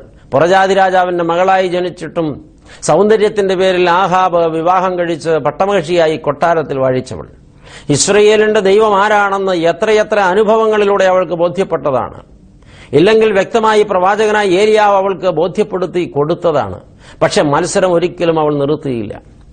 അവൾ ഓരോ പ്രാവശ്യം തോൽക്കുമ്പോഴും കൂടുതൽ ഊർജസ്വലയായി മടങ്ങി വന്ന് മത്സരം തുടർന്നുകൊണ്ടിരുന്നു. ഒടുവിൽ മൃതദേഹം സംസ്കരിക്കാൻ പോലും മിച്ചം കിട്ടാതെ തെരുവു പട്ടികൾ തിന്നു തീർക്കുകയായിരുന്നു അവളെ. പ്രിയപ്പെട്ടവരെ അവസരം എത്ര കിട്ടിയാലും അത് വീണ്ടും വീണ്ടും ഉപയോഗിച്ച് ദൈവസന്നിധിയിൽ യഥാസ്ഥാനപ്പെടേണ്ടതിന് പകരം അത് അഹങ്കാരത്തിന് വീണ്ടും വീണ്ടുമുള്ള അവസരമാക്കി തീർക്കുന്നവർ ഓർക്കണം. ഒരു ഫറവയായി ഒരു ഇസബേലായി ജീവിക്കല്ലേ? അത് അപകടമാണെന്ന് നാം തിരിച്ചറിയണം. വീണ്ടും പ്രിയപ്പെട്ടവരെ പത്രോസിനൊരു ദൗർബല്യം ഉണ്ടായിരുന്നു അതിങ്ങനെയാണ് എനിക്ക് തെറ്റുപറ്റുകയില്ല ഞാൻ ഒരിക്കലും വീഴുന്ന ഒരാളല്ല എന്നൊരു അഹംബോധം അതാണല്ലോ പത്രോസ് പരസ്യമായി മറ്റുള്ളവരെ തുച്ഛീകരിച്ചുകൊണ്ട് വിളിച്ചു പറയുന്നത്. ഇവരെല്ലാവരും നിങ്ങൾ ഇടറും. പക്ഷെ ഞാൻ ഒരിക്കലും ഇടറുകയില്ല. അവിടെ ഞാൻ ഇടറുകയില്ല എന്ന അഹന്തയുടെ വാക്കുകളേക്കാൾ ഉപരി ഇവരിടറും എന്നുള്ളതായ വിധിയാണ് വലിയ തെറ്റ്. മറ്റുള്ളവരെ കുറിച്ചൊക്കെ അവർ ബലഹീനരാ അവർ കഴിവുകെട്ടവരാ ഒന്നിനും കൊള്ളാത്തവരാ നിലപാടെടുക്കാൻ കഴിയാത്തവരാ. വളരെ മോശം വ്യക്തിത്വത്തിന്റെ ഉടമകളാണ് പക്ഷെ ഞാൻ അങ്ങനെ അല്ല എന്ന് പറയുന്ന രണ്ട് പാപമാണ് ഇപ്പോൾ മുഴച്ചു നിൽക്കുന്നത്. ഒന്ന് ഞാനെന്ന ഭാവം മറ്റൊന്ന് മറ്റുള്ളവരൊക്കെ ബലഹീനരും കഴിവുകെട്ടവരുമാണെന്ന ഭാവം. എന്നാൽ എന്തുണ്ടായി? അന്ന് കോഴി കൂകുന്നത് വരെയേ ആ അഹങ്കാരം നീണ്ടു നിന്നുള്ളൂ. യേശു അവനോട് മാത്രമേ പറഞ്ഞുള്ളൂ പത്രോസ് ഇന്ന് കോഴി കൂകുമ്പോൾ നീ മൂന്ന് വട്ടം എന്നെ തള്ളി പറയും പ്രിയപ്പെട്ടവരെ മറ്റാരും തള്ളി പറഞ്ഞില്ല ഇവരൊക്കെ നിങ്ങൾ ഇടറുമെന്ന് ശിമോൻ വിധിച്ചവരാരും യേശുവിൽ ഇടറിയില്ല. അവരാരും യേശുവിനെ തള്ളി പറഞ്ഞില്ല. അവരാരും ഞാൻ അവനെ അറിയുന്നില്ല. എനിക്ക് അവനുമായി ബന്ധമില്ല. ഞാൻ ആ മനുഷ്യനെ അറിയുന്നില്ലെന്ന് ആവർത്തിച്ച് പറഞ്ഞില്ല. എന്നാൽ ശീമോന്റെ അഹന്ത കോഴി കൂകും വരെയേ നീണ്ടു നിന്നുള്ളൂ. ഓർക്കണം ഒരാളെ എത്ര അഹങ്കരിച്ചാലും കോഴി കൂകുവോളം മാത്രം. അവിടെ ചെല്ലുമ്പോൾ അവന്റെ അഹന്ത നിൽക്കും. അവിടെ അവൻ വീഴും. അവിടെ അവൻ തകരും. അവിടെ അവൻ തളരും. പക്ഷെ പ്രിയപ്പെട്ടവരെ ഈ അഹങ്കാരം പത്രോസിനെ വീഴ്ത്തിയെങ്കിലും അവൻ അപ്പോൾ തന്നെ അനുദപിക്കാനും നിലവിളിക്കാനും തെറ്റുതിരുത്താനും കർത്തൃസന്നിധിയിലേക്ക് മടങ്ങാനും തയ്യാറായി. അതവന്റെ ജീവിതത്തിൽ യഥാസ്ഥാനപ്പെടുന്നതിന് മാത്രമല്ല ആയിരുന്നതിനേക്കാൾ വലിയ പദവിയിൽ അവനെ എത്തിക്കുന്നതിന് അവന് ഭാഗ്യമായി തീർന്നു. ജീവിതത്തിൽ പിഴപറ്റാം സ്വയം തിരുത്തുക എന്നുള്ളതാണ് പ്രധാനം. ജീവിതത്തിൽ പിഴ പറ്റിപ്പോയി എന്നുള്ളതുകൊണ്ട് മടങ്ങി വരാൻ കഴിയില്ലെന്ന് സ്വയം വിധിക്കരുത്. ഇസ്കറിയോത്ത യൂത അങ്ങനെയാണ് ചെയ്തത്. ഗുരു പിടിക്കപ്പെട്ടു. എനിക്ക് തെറ്റുപറ്റി. ഞാനിനി എന്തിനാണ് ജീവിക്കുന്നത്? അവന് കുറ്റബോധം തോന്നി. എന്നാൽ ഗുരുവിനരികിൽ മടങ്ങിച്ചെന്ന് ഗുരു എനിക്ക് തെറ്റിപ്പോയി മാപ്പാക്കണമെന്ന് പറയാനുള്ള മനസാന്നിധ്യം അവനുണ്ടായില്ല. അവൻ വിധിച്ചു ഇനി ഗുരു എന്നെ സ്വീകരിക്കില്ല. ഞാൻ മടങ്ങിച്ചെല്ലുന്നത് കൊണ്ട് പ്രയോജനമില്ല. ഇനി എന്റെ മുമ്പിൽ ഒരേ ഒരു മാർഗമേ ഉള്ളൂ. മരിക്കുക. പക്ഷെ അത് ദൈവത്തെക്കുറിച്ചുള്ള അവന്റെ അജ്ഞതയാണ്. മൂന്നര കൊല്ലം കൂടെ നടന്നിട്ടും ഗുരു ആരാണെന്നും ഗുരു എന്താണെന്നും അറിയേണ്ടതുപോലെ അറിഞ്ഞില്ലവൻ സ്വന്തം പാദം തിരുവത്താള രാത്രിയിൽ കഴുകി ചുംബിച്ചപ്പോഴും അവൻ ഗുരുവിനെ അറിഞ്ഞില്ല. പക്ഷെ ശീമോൻ ഗുരുവിനെ അറിഞ്ഞിരുന്നു. എനിക്ക് പാതകം പറ്റിയെങ്കിൽ മടങ്ങിച്ചെന്ന് മാപ്പിരന്നാൽ എന്നെ തിരിഞ്ഞു നോക്കിയവൻ എന്നോട് സാരമില്ലെന്ന് കാതിലോതുമെന്ന് അറിയാനുള്ള ബോധ്യമുണ്ടായിരുന്നു ശിമോന്. ഇതാണ് രണ്ടുപേരുടെ മനോഭാവത്തിന്റെ വ്യത്യാസം. പ്രിയപ്പെട്ടവരെ പാപങ്ങളെ സാരമില്ലെന്നും അതിൽ നിന്ന് പിന്നെ ഒരിക്കൽ രക്ഷപ്പെടാമെന്നും അതിനെനിക്ക് അവസരം മുന്നിലുണ്ടെന്നും ഒക്കെ ഉള്ള ചിന്തയായിരുന്നു ശിംശോനെ ഭരിച്ചിരുന്നത്. ഈ പാപമൊന്നും സാരമില്ല. ഇതൊക്കെ കുറച്ചു നാളങ്ങ് ആസ്വദിച്ചിട്ട് പതുക്കെ പതുക്കെ ഇതിൽ നിന്ന് എനിക്ക് പിടിവിട്ടു പോകാമെന്ന ചിന്ത. പ്രിയപ്പെട്ടവരെ അതും ഒരളവ് വരെ പറഞ്ഞാൽ സ്വയത്തെക്കുറിച്ചുള്ള ഒരു വല്ലാത്ത ബോധമാണ്. നല്ല കായിക ബലമുള്ള ഒരു എന്താ പറയുക? ലോകത്ത് ജീവിച്ചിരുന്ന മനുഷ്യരിൽ ഇത്രയും കായിക ബലമുള്ള ഒരാൾ വേറെ ഇല്ല. അവൻ പറഞ്ഞു ഇതൊക്കെ ആവോളം ആസ്വദിക്കാം എന്നിട്ട് ഇതിനെ മറികടന്നങ്ങ് പോകാം. ശിംഷോൻ ആനന്ദത്തിൽ രമിച്ചും രസിച്ചും ജീവിതം തുടരുകയായിരുന്നു. എന്നാൽ പ്രിയപ്പെട്ടവരെ അവനതിൽ നിന്ന് പിടിവിട്ട് ഊരിപ്പോരാൻ കഴിഞ്ഞില്ല. അവനൊരു സ്ത്രീയെ മോഹിച്ചു. ജഡീകമോഹത്തിൽ തന്നെത്താൻ പിടിക്കപ്പെട്ടു പോയി. ഒരു പെണ്ണിനോടുള്ള കാമാസക്തിയാണ് അവന്റെ അതിദാരുണമായ അന്ത്യത്തിൽ അവസാനിച്ചത്. ശിംസോൻ കൊല്ലപ്പെട്ടു എന്നതിനേക്കാൾ ഉപരി ഇസ്രയേൽ മൊത്തം അപമാനിക്കപ്പെട്ടു. ശി- ശിംശോന്റെ കണ്ണ് കുത്തിപ്പൊട്ടിക്കപ്പെട്ടു. ശിംശോൻ നിലവറയിൽ അടിമയാക്കപ്പെട്ടു. ശിംശോന്റെ ജീവിതത്തിൽ അവൻ അപമാനിക്കപ്പെട്ടു. അവന് കൊച്ചുകുട്ടികൾ പോലും അവന്റെ മുട്ടിൽ ചവിട്ടി ചാടി അവന്റെ താടിയിൽ കയറി തൂങ്ങി അവന്റെ കുത്തിപ്പൊട്ടിച്ച കണ്ണിൽ വിരൽ കുത്തിയിറക്കി രസിച്ചു. അവനൊന്നും ചെയ്യാൻ കഴിഞ്ഞില്ല. സത്യത്തിൽ അങ്ങേയറ്റത്തെ അവഹേളനവും അങ്ങേയറ്റത്തെ നിരാശയും അങ്ങേയറ്റത്തെ വേദനയും അവനെ വല്ലാതെ തളർത്തി. ഒടുവിൽ അവൻ പ്രാർത്ഥിക്കുന്നു കർത്താവേ ഒരിക്കൽ കൂടെ എന്നിലേക്ക് ആ ശക്തി മടക്കിത്ത. ഞാൻ ഒരു പ്രാവശ്യം കൂടെ പ്രതികാരം ചെയ്യട്ടെ. സത്യത്തിൽ അവൻ പ്രതികാരം ചെയ്തത് ഫെലിസ്തീനോട് മാത്രമല്ല തന്നോടുകൂടെയാണ്. അവനെ ബന്ധിച്ചിട്ടിരുന്ന ക്ഷേത്രത്തിന്റെ തൂണുകൾ ഇളക്കിയത് തലയിൽ വീഴ്ത്തി ആയിരങ്ങളെ കൊന്നമർത്തിയപ്പോ കൂട്ടത്തിൽ അവനും ചത്തമർന്നുപോയി ഈ ബലശാലിയുടെ അന്ത്യം എത്ര ദാരുണമായിരുന്നു എന്ന് തിരിച്ചറിയണം പ്രിയപ്പെട്ടവരെ. അപ്പോൾ ഓർക്കുക ബലഹീനത എവിടെയാണെന്ന് സ്വയം കണ്ടെത്തി തിരുത്തുവാൻ ഞാനും നിങ്ങളും ബലമുള്ളവരാകണം. സ്വന്തം ജീവിതത്തിന്റെ പിഴ എന്താണെന്ന് തിരിച്ചറിഞ്ഞ് തിരുത്താൻ ആരുടെയും സഹായം വേണ്ട. മറ്റൊരാൾ എന്നെ തിരുത്താൻ ശ്രമിക്കുമ്പോഴാണ് ഞാൻ എന്റെ കുറ്റം സമ്മതിക്കാതെ വരുന്നതും തിരുത്താൻ ശ്രമിച്ച ഒരാളെ കുറ്റവാളിയായി മുദ്രകുത്തി വേട്ടയാടുന്നതും. സ്വയം എന്റെ കുറ്റം കണ്ടെത്തി ഞാൻ തന്നെ എന്നെ തിരുത്താൻ ശ്രമിക്കുന്നുവെങ്കിൽ എന്റെ ജീവിതത്തിൽ എനിക്ക് എളുപ്പമാണ് തിരുത്താൻ. മറ്റാരും എന്നെ തിരുത്തില്ല. ഞാൻ മാത്രമേ എന്നെ തിരുത്തുകയുള്ളൂ. ഇങ്ങനൊരു ചൊല്ലുകൂടെയുണ്ട്.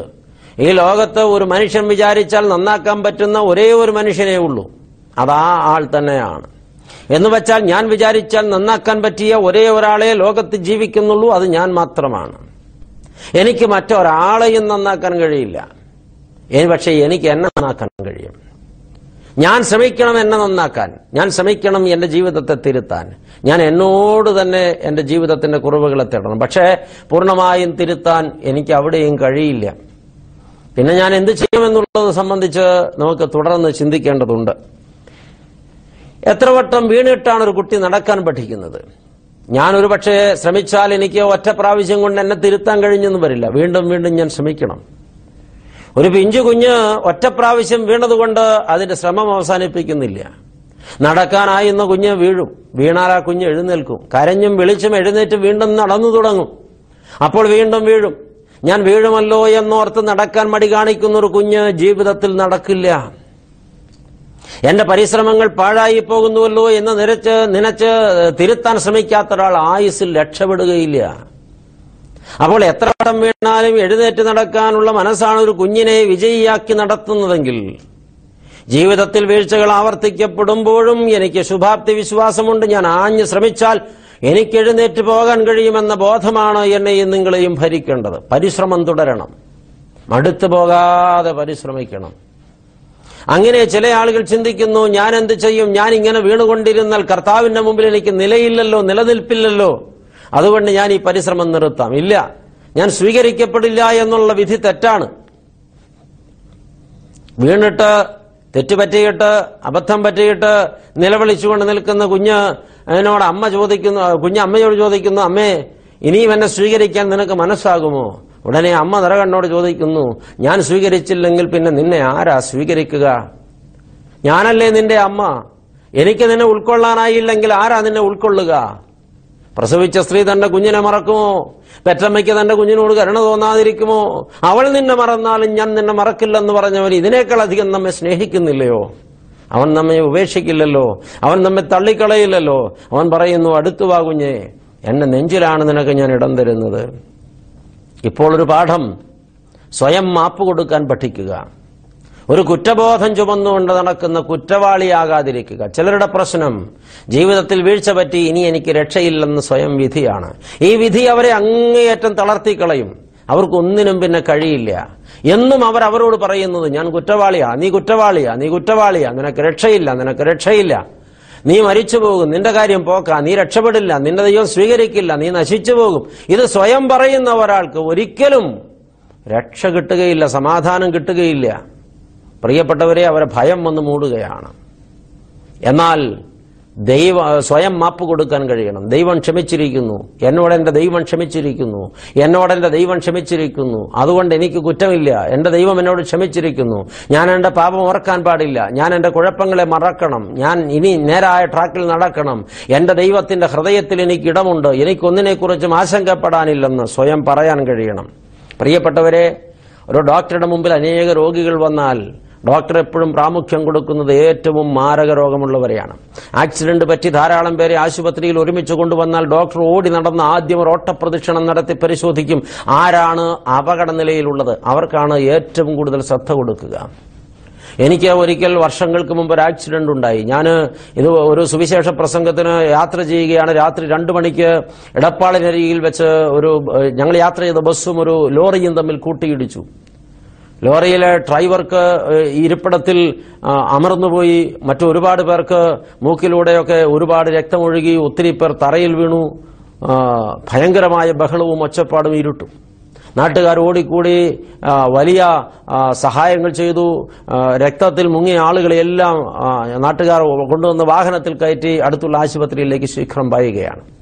പ്രിയപ്പെട്ടവരെ ഒരുപാട് പേരെ വാഹനത്തിൽ കയറ്റാനും വേഗത്തിൽ ആശുപത്രിയിൽ എത്തിക്കാനും ഞാനും കൂടി. കൂട്ടത്തിൽ നാട്ടുകാരിൽ ആരോ ഒരാൾ പറഞ്ഞു ഫാദറും കയറിയാട്ടെ. ഞാൻ ചോദിച്ചു എന്തിനാ? ഫാദറിന്റെ ഉടുപ്പ് മുഴുവൻ രക്തത്തിൽ കുതിർന്നത് കണ്ടില്ലേ? അപ്പോഴാണ് ഞാൻ നോക്കുന്നത് രക്തം എന്റെ താടിയിലൂടെ ഒഴുകി വീഴുകയാണ്. എനിക്ക് മുറിവ് പറ്റിയിട്ടുണ്ടല്ലോ. എനിക്കൊന്നും മനസ്സിലായില്ല. അയാൾ വലിച്ചു കയറ്റി ആശുപത്രിയിൽ ചെന്നു. പക്ഷേ ആശുപത്രിയിൽ ചെന്നപ്പോൾ ഓടി വന്ന ഡോക്ടർ ആദ്യം പരിശോധിച്ചത് തന്നെയാണ് ഒരു പക്ഷേ സ്ഥാനമുള്ളത് കൊണ്ടായിരിക്കാം. അദ്ദേഹം കണ്ടെത്തി എന്നെ ചുണ്ട് പൊട്ടിയിട്ടുണ്ട് രണ്ട് മൂന്ന് സ്റ്റിച്ചിനുള്ള വഴി കാര്യമുണ്ട്. അദ്ദേഹം എന്നോട് പറഞ്ഞു ഫാദർ സ്റ്റിച്ച് ഇടണം നന്നായിട്ട് മുറിഞ്ഞിട്ടുണ്ട് പല്ലും സീറ്റും തമ്മിൽ അമർന്നു പോയതാണ് പക്ഷെ ഫാദറിന് അപകടമൊന്നുമില്ല. ഇത് ഒരു മണിക്കൂറോ രണ്ട് മണിക്കൂറോ കഴിഞ്ഞ് ശിച്ചിട്ടാലും തരക്കേടില്ല. പക്ഷെ വേറെ ചില ആളുകൾക്ക് മരണസാധ്യതയുണ്ടോ എന്ന് പരിശോധിക്കട്ടെ. ആ ഡോക്ടർ പിന്നെ എന്റെ അരികിൽ മടങ്ങി വന്നത് രണ്ട് മണിക്കൂറിന് ശേഷമാണ്. അദ്ദേഹം പറഞ്ഞു ചില ആളുകൾ വലിയ പ്രതിസന്ധിയിലായിരുന്നു. ഞാൻ അവർക്ക് പ്രിക്കോഷൻ കൊടുക്കുകയായിരുന്നു. ഫാദർ ഇനി തുന്നിക്കെട്ടാം. മനസ്സിലാക്കുക ഒരു ഡോക്ടർ എപ്പോഴും പ്രാധാന്യം കൊടുക്കുന്നത് ഏറ്റവും മാരകമായ രോഗിക്കാണ്. കർത്താവിന്റെ അരികിൽ ഒരാൾ വന്നാൽ ഏറ്റവും പാപമുള്ളവരെയാണ് കർത്താവ് ആദ്യം പരിഗണിക്കുക. അവൻ തള്ളിക്കളയില്ല. അതുകൊണ്ട് നമുക്ക് പ്രിയപ്പെട്ടവരെ പാപമോചനം ഏതൊരു മനുഷ്യനും ആവശ്യമാണ്. എന്നാൽ പാപമോചനം പ്രാപിപ്പാൻ എന്താണ് മാർഗം? പാപത്തിൽ പിടിക്കപ്പെട്ട ഒരു വ്യക്തി എങ്ങനെ അതിൽ നിന്ന് കരകയറി രക്ഷപ്പെടും? പ്രിയപ്പെട്ടവരെ അതിനെന്താണ് മാർഗം? നമുക്ക് ചില പരിശ്രമങ്ങൾ അല്ലെങ്കിൽ ചില സാധ്യതകളൊന്ന് പരിശോധിക്കുന്നതിൽ കുഴപ്പമില്ലല്ലോ. ഏതെങ്കിലും ഒരു മനുഷ്യന് സ്വന്തം പരിശ്രമത്താൽ പാപത്തിൽ നിന്ന് കരകയറാൻ സാധിക്കുമോ? സ്വന്തം പരിശ്രമം ഒരു മനുഷ്യനെ ഒരളവ് വരെ പാപത്തിൽ നിന്ന് കരകയറാൻ സഹായിക്കും പക്ഷെ അവൻ കര കയറുകയില്ല. ഉദാഹരണം പറഞ്ഞാൽ നീന്തലറിയാത്ത ഒരാൾ ആഴമുള്ള പുഴയിലോ നദിയിലോ വീണുപോയാൽ അയാളുടെ സ്വന്തം പരിശ്രമം ഒരിക്കലും അയാളെ കരയിലെത്തിക്കില്ല. എന്തുകൊണ്ടെന്നാൽ നീന്തലറിയില്ല. പാപസാഗരത്തിൽ വീണുപോയ ഒരു മനുഷ്യനെ ആ സാഗരം നീന്തിക്കടക്കാൻ അയാൾക്ക് നീന്തലറിയില്ല. അയാൾ അതിൽ മുങ്ങി മരിക്കുകയേ ഉള്ളൂ. സ്വന്തം പരിശ്രമം ഒരു മനുഷ്യനെയും കരയ്ക്കെത്തിക്കുന്നില്ലെന്ന് എന്നാൽ ആ മനുഷ്യന് വിളിച്ചപേക്ഷിക്കാൻ മനസ്സുണ്ടായാൽ കരയിൽ നിൽക്കുന്ന ഒരാൾക്ക് നീന്തലറിയാവുന്ന ഒരാൾക്ക് അയാളെ സഹായിക്കാൻ പറ്റിയേക്കും. വിളിച്ചപേക്ഷിക്കുകയാണ് വേണ്ടത്. അവിടെയാണ് എന്റെ പങ്ക്. ഞാൻ പാപസാഗരത്തിൽ മുങ്ങി മരിക്കുമെന്ന് കാണുമ്പോൾ രക്ഷിതാവിനെ വിളിച്ച് നിലവിളിച്ച് കരയാനുള്ള മനസ്സെനിക്കുണ്ടാകണം. പക്ഷെ ഞാൻ വിളിക്കില്ല. ഞാൻ സ്വന്തം പരിശ്രമത്താൽ ഇവിടെ നിന്ന് കരകയറുമെന്ന് സ്വയം വിധിച്ചിട്ട് കൈകാലിട്ടടിച്ചാൽ ആഴത്തിൽ മുങ്ങി മരിക്കുകയല്ലാതെ കര കാണുകയില്ല കയറുകയില്ല. അപ്പോൾ സ്വന്തം പരിശ്രമം ഒരു മനുഷ്യനെയും കരയ്ക്കെത്തിക്കുന്നില്ല. പാപസാഗരത്തിൽ മുങ്ങി അയാൾ മരിക്കും. പ്രിയപ്പെട്ടവരെ മനസ്സുണ്ടെങ്കിൽ വിളിക്കാം. പരിശ്രമം പ്രയോജനപ്പെടുന്നില്ല. ദൈവത്തെ വിളിക്കണം. ആഗ്രഹമുണ്ട് രക്ഷപ്പെടാൻ. ആർക്കും ആഗ്രഹമുണ്ട്. മരിക്കണമെന്ന് ആരും നനയ്ക്കുന്നില്ല. പക്ഷെ കർത്താവിനെ വിളിക്കണം. അതിന് പകരം കർത്താവിനെ വിളിക്കാൻ എനിക്ക് മനസ്സില്ല. ഞാൻ തന്നെ പരിശ്രമിച്ച് രക്ഷപ്പെടുമെന്ന് പറഞ്ഞാൽ അത് ബുദ്ധിമുട്ടുണ്ടാക്കും അത് മരണത്തിൽ കലാശിക്കും. അപ്പോൾ സ്വന്തം പരിശ്രമം ഒരാളെയും കരയ്ക്കെത്തിക്കുന്നില്ല. പിന്നെന്താണ് മാർഗം? രണ്ടാമത്തെ ഉപാധി മറ്റൊരാളുടെ സഹായം തേടുകയാണ്. നീന്തലറിയാത്ത ഒരാൾ വെള്ളത്തിൽ വീണ് കൈകാലിട്ടടിച്ച് മുങ്ങിത്താഴുമ്പോൾ നീന്തലറിയാത്ത മറ്റൊരാൾ വെള്ളത്തിൽ ചാടിയാൽ അയാളെ സഹായിക്കാൻ ഇയാൾക്ക് കഴിയില്ല. എന്തുകൊണ്ടെന്നാൽ ഇയാൾക്ക് നീന്തൽ അറിയില്ല നീന്തൽ അറിയാൻ പാടില്ലാത്ത രണ്ടുപേർ വെള്ളത്തിൽ വെച്ച് പരസ്പരം കണ്ടുമുട്ടിയാൽ എന്താണ് സംഭവിക്കുകയെന്ന് നമുക്കറിയാം. രക്ഷയ്ക്കായ ഒരാൾ മറ്റൊരാളെ കയറിപ്പിടിക്കും അന്യോന്യം കെട്ടിപ്പിടിച്ചാൽ പിന്നെ വിടുകയില്ല വിടുവിക്കുകയില്ല. രണ്ടുപേരും പെട്ടെന്ന് മരിക്കും എന്നുള്ളതേ അതിന്റെ പരിസമാപ്തിയാകുന്നുള്ളൂ അപ്പോൾ പാപസാഗരം നീന്തിക്കിടക്കാൻ അറിവില്ലാത്ത നീന്തലറിയാത്ത ഒരാൾക്കും പാപസാഗരം നീന്തിക്കിടക്കാൻ അറിവും കഴിവുമില്ലാത്ത മറ്റൊരാളെ സഹായിക്കാനോ രക്ഷിക്കാനോ കഴിയില്ല. പരസ്പര സഹായം ഒരാളെയും പാപത്തിൽ നിന്ന് കരകയറ്റുന്നില്ല. തിരിച്ചറിയണം പരസ്പര സഹായം ഒരാളെയും പാപത്തിൽ നിന്ന് കരകയറ്റുന്നില്ല. അതുകൊണ്ട് തന്നെ ഞാൻ പറയട്ടെ എനിക്ക് നിങ്ങൾ ആരെയും കരകയറ്റി സ്വർഗത്തിലെത്തിക്കാൻ കഴിയില്ല. ഒപ്പം പറയട്ടെ നിങ്ങൾക്ക് ആർക്കും എന്നെ കരകയറ്റി സ്വർഗത്തിലെത്തിക്കാൻ കഴിയില്ല. നീതിമാൻ ആരുമില്ല ഒരുത്തൻ പോലുമില്ല എല്ലാവരും പാപം ചെയ്ത് ഒരേപോലെ ദൈവതേജസ് നഷ്ടമാക്കി കളഞ്ഞിരിക്കുന്നു എന്ന സത്യം. എന്റെയും നിങ്ങളുടെയും ജീവിതത്തിലെ പരസ്പര സഹായം സ്വർഗത്തിലെത്താനുള്ള വഴിയല്ലെന്ന് നമ്മളെ ഓർമ്മിപ്പിക്കുന്നു. അപ്പോൾ അതും നമുക്ക് പരിശ്രമിക്കാമെന്നുള്ളതല്ലാതെ പ്രയോജനം ചെയ്യുന്നില്ല. അപ്പോൾ കൂട്ടമായി നിലവിളിക്കാൻ തയ്യാറായാൽ പാപമില്ലാത്തവൻ അഥവാ നീന്തലറിയുന്നവൻ പാപസാഗരം നീന്തിക്കിടക്കാൻ കരുത്തുള്ളവൻ കരയിൽ നിന്ന് നമ്മെ കൈനീട്ടിപ്പിടിക്കും പക്ഷെ വിളിക്കാനുള്ള മനസ്സുണ്ടാകണം. നമ്മുടെ ഏറ്റവും വലിയ കുഴപ്പം അനുതാപമില്ല വിളിക്കാൻ മനസ്സില്ല ദൈവത്തെ അന്വേഷിക്കുന്നില്ല സ്വയപരിശ്രമം ഇങ്ങനെ തുടരുന്നു എന്നുള്ളത്. ഈ സ്വയപരിശ്രമത്തിന്റെ ഭാഗമായി നാം പലപ്പോഴും ചെയ്യുന്ന ചെയ്തു വരുന്ന ഒരു കുറുക്കു വഴിയുണ്ട്. പുണ്യകർമ്മങ്ങൾ ചെയ്യുക ദാനധർമ്മങ്ങൾ ചെയ്യുക തീർത്ഥാടനങ്ങൾ നടത്തുക അങ്ങനെ പാപത്തിൽ നിന്ന് കരകയറാമെന്നൊരു വ്യാമോഹം. ഇതൊന്നും പാപപരിഹാരത്തിന് പര്യാപ്തമല്ല. പുണ്യകർമ്മം ചെയ്യണം ദാനധർമ്മങ്ങൾ ചെയ്യണം ഇതൊക്കെ നമുക്ക് പ്രതിഫലം തരും നിശ്ചയം പക്ഷെ ഇതൊന്നും എന്റെ പാപത്തിന് പ്രായച്ചിത്തമാകുന്നില്ല. എന്തുകൊണ്ടെന്നാൽ പാപത്തിന്റെ ശമ്പളം മരണമാണ്. പാപത്തിന്റെ ശമ്പളം മരണമാണെങ്കിൽ പാപിക്ക് കിട്ടേണ്ട ശിക്ഷ മരണമാണ്. പാപത്തിന്റെ ശമ്പളം മരണമായിരിക്കെ പാവി മരണാർഹനായിരിക്കെ പാവി മരിക്കാതിരിക്കാൻ പാപിക്ക് പകരമായി പാവിയുടെ പാപമേറ്റെടുത്ത് മരണം വരിച്ചവനായ മഷിഹായാണ് പരിഹാരം. മഷിഹ എന്നവൻ മാത്രം. അതുകൊണ്ടാണ് അപ്പോസ്തോലനായ പത്രോസ് തന്റെ ബന്ധിക്കോസ് നാളിലെ കന്നിപ്രസംഗത്തിൽ അടിവരയിട്ട് വിളംബരം ചെയ്തത് മറ്റൊരുത്തനിലും രക്ഷയില്ല എന്ന്. നാം രക്ഷിക്കപ്പെടുവാൻ ആകാശത്തിന് കീഴെ മനുഷ്യരുടെ ഇടയിൽ നൽകപ്പെട്ട വേറെ ഒരു നാമമില്ലെന്ന്. പാപിക്ക് വേണ്ടി പകരക്കാരനായി കുരിശേറി പാപമില്ലാത്ത മറ്റൊരാൾ മരിച്ചിട്ടില്ല. പരിശുദ്ധനായ ദൈവപുത്രൻ സാക്ഷാൽ ദൈവം മനുഷ്യനായി നമുക്ക് വേണ്ടി യാഗാർപ്പണം നടത്തി അവന് നമ്മോടുള്ള സ്നേഹം വെളിപ്പെടുത്തി അവൻ തന്റെ യാഗത്താൽ നമ്മുടെ പാപം പരിഹരിച്ച് നമ്മെ കഴുകി തന്റെ രക്തത്താൽ ശുദ്ധീകരിച്ച് തന്റെ സ്വന്തമാക്കി സ്വർഗത്തിലിരുത്താൻ മനസ്സുള്ളവനാണ്. അവനെ ഏൽപ്പിച്ചു കൊടുക്കുകയത്രേ നമ്മുടെ ജീവിതത്തിൽ രക്ഷപ്പെടാനുള്ള മാർഗം. പാപം പല വഴികളിലൂടെ കയറി വരും. ഞാൻ നിങ്ങളും പാപത്തിൽ പിടിക്കപ്പെട്ടിരിക്കുന്നുവെങ്കിൽ അതിൽ അടിമപ്പെട്ടിരിക്കുന്നുവെങ്കിൽ നാം അടിമകളായിരിക്കുന്നുവെങ്കിൽ അതിൽ കീഴടങ്ങിയിരിക്കുന്നുവെങ്കിൽ ഇപ്പോഴും അവസരമുണ്ട് ക്രൂശിക്കപ്പെട്ട യേശുവിന്റെ യാഗം. എന്റെയും നിങ്ങളുടെയും വിടുതലിന്റെ മാർഗമാണ്. അത് മാത്രമാണ് പരിഹാരം. സ്വന്തം പരിശ്രമം രക്ഷയ്ക്ക് മുഖാന്തരമാകുന്നില്ല. പരസ്പര പരിശ്രമം രക്ഷയ്ക്ക് വഴിയാകുന്നില്ല. ദാനധർമ്മങ്ങളോ പുണ്യകർമ്മങ്ങളോ രക്ഷയിലേക്ക് നമ്മെ എത്തിക്കുന്നില്ല. എന്നാൽ യേശുവിന്റെ യാഗം അത് നമ്മെ രക്ഷിക്കുന്നു പ്രിയപ്പെട്ടവരെ. ഞാൻ എന്റെ കഴിവുകേടുകളും എന്റെ പിഴകളും സമ്മതിച്ച് എന്റെ കർത്താവിന്റെ മുമ്പിൽ അഭയയാതന നടത്തുമെങ്കിൽ നിലവിളിക്കുമെങ്കിൽ ദൈവം കൈ നീട്ടി എന്നെ പിടിക്കും. നിരാശപ്പെടണ്ട കൈ നീട്ടി പിടിക്കും. അവൻ ഉപേക്ഷിക്കയില്ല കൈ നീട്ടി പിടിക്കുക തന്നെ ചെയ്യും. പ്രിയപ്പെട്ടവരെ തിരിച്ചറിയണം. തിരുത്തപ്പെടാനും തിരിച്ചു വരാനും എനിക്ക് മനസ്സുണ്ടെങ്കിൽ തമ്പുരാനെന്നെ നെഞ്ചോട് ചേർത്ത് പിടിക്കും. അനുദപിക്കുന്ന ഒരു പാപിയെയും അവൻ തള്ളിക്കളയില്ല. ആത്മഹത്യ ചെയ്യാൻ കടലിൽ ചാടാൻ ഒരു പെൺകുട്ടി ഓടി. കടലിലെ തിരമാലകളുടെ അരികിൽ വരെ അവൾ ചെന്നിട്ട് അവൾ കരയിലേക്ക് തിരിഞ്ഞു. എന്തോ തിരിഞ്ഞു നോക്കിയിട്ട് അവൾ വീണ്ടും തിരിഞ്ഞ് കടലിലേക്ക് നോക്കുമ്പോൾ താൻ ചവിട്ടി ആഴത്തിൽ പതിഞ്ഞിരുന്ന കാലടയാളം കയറി വന്ന തിരമാല മായിച്ചു കൊണ്ടുപോകുന്നത് അവൾ കണ്ടു. അവൾ അവളോട് തന്നെ പറഞ്ഞു ഈ തിരമാല എന്റെ കാൽപാദം മായ്ച്ചതുപോലെ എന്റെ ജീവിതത്തിലെ പാവങ്ങൾ കഴുകിക്കളയപ്പെടും. കർത്താവിന്റെ രക്തത്താൽ അത് കഴുകപ്പെടും. അവൾ കടലിൽ ചാടണ്ട എന്ന് വച്ച് മടങ്ങി. പ്രിയപ്പെട്ടവരെ മണലിൽ പതിഞ്ഞ കാൽപാദം തിരമാലകൾ മായ്ക്കുന്നത് പോലെ അടയാളപ്പെടുത്തപ്പെട്ട പാപങ്ങൾ കർത്താവിന്റെ രക്തം മായിച്ചു കളയും. മടങ്ങണം ഞാൻ. ഇങ്ങനെ ഒരു ചൊല്ല ഒരു സംഗതി കേട്ടിട്ടുണ്ട്. ആടിനെ മോഷ്ടിച്ച ഒരാളെ പിടിച്ച് ശിക്ഷയായി അയാളുടെ നെറ്റിയുടെ ഒത്ത നടുവിൽ യെസ് എന്ന് അടയാളം വരച്ചു. ആടിനെ മോഷ്ടിച്ചവൻ എന്ന അർത്ഥത്തിൽ ഷീപ്പ് എന്ന് വരുന്ന ആദ്യാക്ഷരമാണ് കുറിച്ചത്. എന്നാൽ അയാൾ പിന്നീട് ഒരിക്കലും പാപം ചെയ്തില്ല. ആ ഒരു അടയാളമിടലോടുകൂടി അയാൾ വിശുദ്ധനാകാൻ തീരുമാനിച്ചു. അയാൾ പിന്നെ ജീവിതത്തിൽ ചെയ്തത് മുഴുവനും നന്മ മാത്രമാണ്. അയാൾ പ്രാർത്ഥനയിലും ആരാധനയിലും സമർപ്പണത്തിലും അതുപോലെ തന്നെ പരോപകാരത്തിലും സാക്ഷ്യപൂർണമായ ജീവിതത്തിലും നാട്ടിൽ ആർക്കും മാതൃകയായി തീർന്നു. കാലക്രമേണ ആദ്യകാലത്ത് ഷീപ്പ് ആടുമോഷ്ടാവ് ആടുമോഷ്ടാവ് എന്ന് വിളിച്ചിരുന്ന അയാളെ കാലക്രമേണ ഈ എസ് എന്ന അക്ഷരത്തിന് പുതിയൊരു അർത്ഥം കൽപ്പിച്ച ആളുകൾ വിളിച്ചു സെയിൻസ് വിശുദ്ധൻ. എന്റെ പ്രിയപ്പെട്ടവരെ അക്ഷരം അത് തന്നെയാണ്.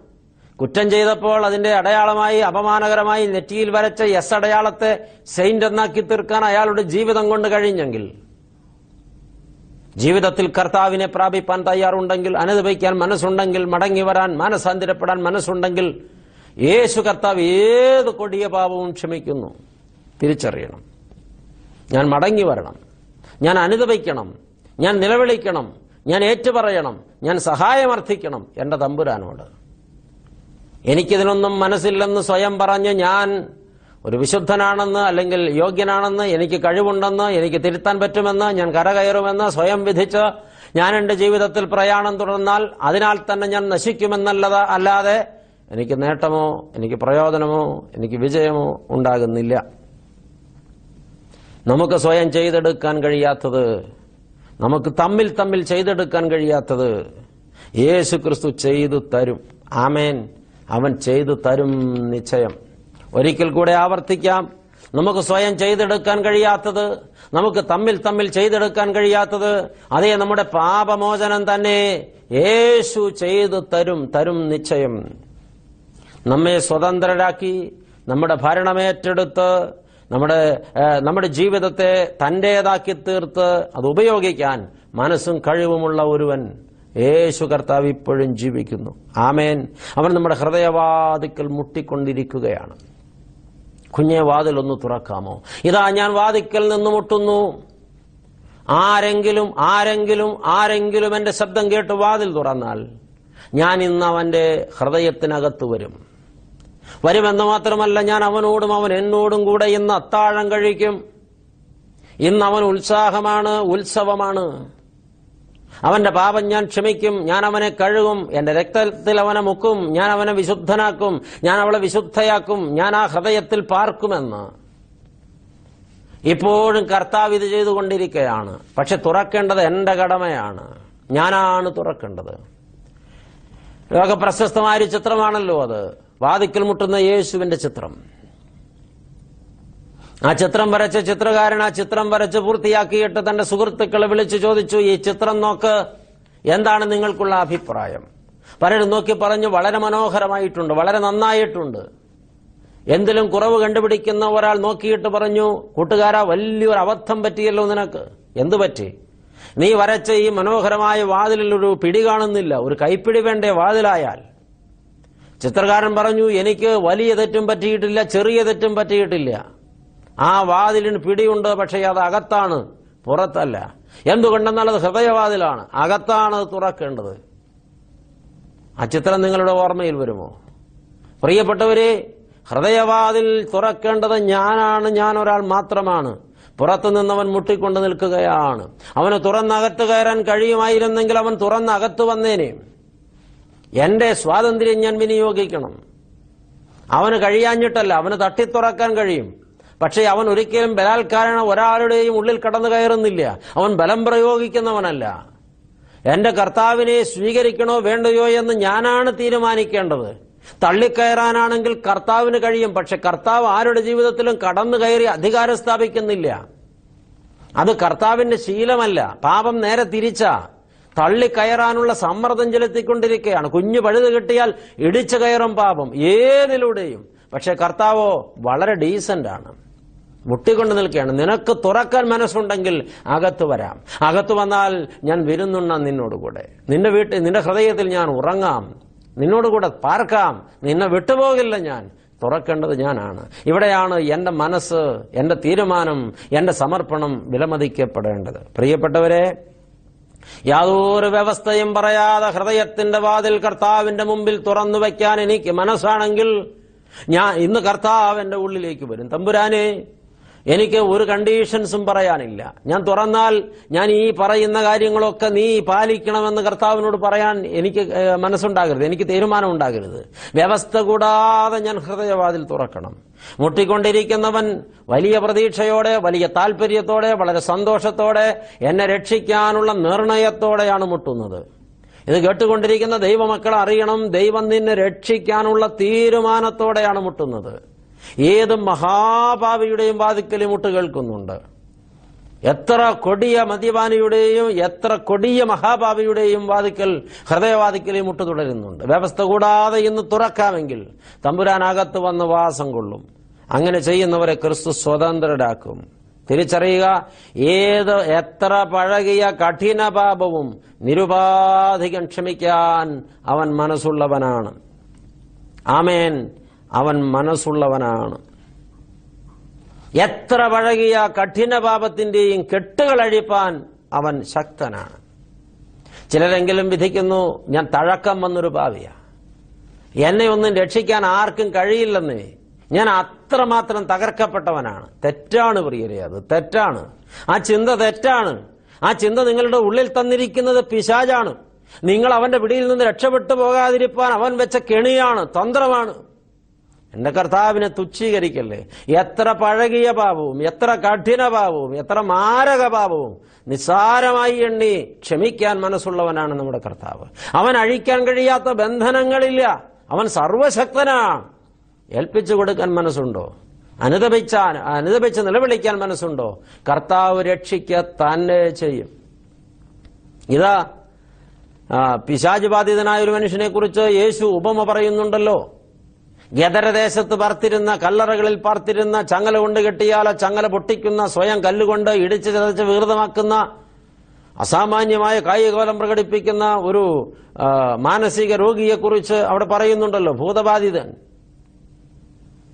അവൻ യേശുക്രിസ്തുവുമായി കണ്ടുമുട്ടിയപ്പോൾ കർത്താവ് ചോദിക്കുന്നു നീ ആരാണ്? നിന്റെ പേരെന്താണ്? മറുപടി ഞാൻ ലഗിയോനാണ് എന്നത്രേ. ഒരു ലഗിയോൻ എന്ന് പറഞ്ഞാൽ റോമൻ പട്ടാളത്തിലെ ഒരു പ്രത്യേക ക്രമമാണ്. ഒരു ലഗിയോൻ ആറായിരം പട്ടാളക്കാരുടെ ഒരു ഗ്രൂപ്പിനെയാണ് ഒരു ലഗിയോൻ എന്ന് പറയുന്നത് അത്രേ. അപ്പോൾ ഇവൻ പറയുന്നു ഈ ഭൂതഗ്രസ്തൻ പറയുന്നു ഞാൻ ലഗിയോനാണ് എന്ന് വെച്ചാൽ ആറായിരം ഭൂതങ്ങളാണ് ഈ മനുഷ്യന്റെ മേലെ ആവസിച്ചിരിക്കുന്നത്. പക്ഷെ കർത്താവിന്റെ മുമ്പിൽ അവ തൊഴുതു നിന്നു. ആറായിരം ഭൂതങ്ങൾ കർത്താവിനോട് ഏറ്റുമുട്ടാൻ തയ്യാറായില്ല. അവ അപേക്ഷിക്കുക അത്ര ചെയ്തത്. ഞങ്ങളെ ഉപദ്രവിക്കരുത്. ആ പന്നിക്കൂട്ടത്തിലേക്ക് പോകാൻ ഞങ്ങളെ പറഞ്ഞയക്കണമേ. യേശു കൽപ്പിച്ചു അവ വിട്ടുപോയി. ഒരു ലഗിയോൻ ആറായിരം ഭൂതങ്ങൾ ഒറ്റ വാക്കിൽ വിട്ടുപോയെങ്കിൽ ദൈവപൈതൽ എത്ര വലിയ ബന്ധനവും അഴിക്കാൻ ഈ ദൈവം ശക്തനാണ് അവൻ സർവശക്തനാണ്. ആശങ്കപ്പെടല്ലേ? തളർന്നു പോകല്ലേ? എന്നെ രക്ഷിക്കാൻ ആർക്കും കഴിയില്ലെന്ന് സ്വയം വിധിക്കല്ലേ? ഞാനൊരു മഹാ കുറ്റവാളിയായി എനിക്ക് പാപക്ഷമ കിട്ടില്ലെന്ന് സ്വയം പറയല്ലേ?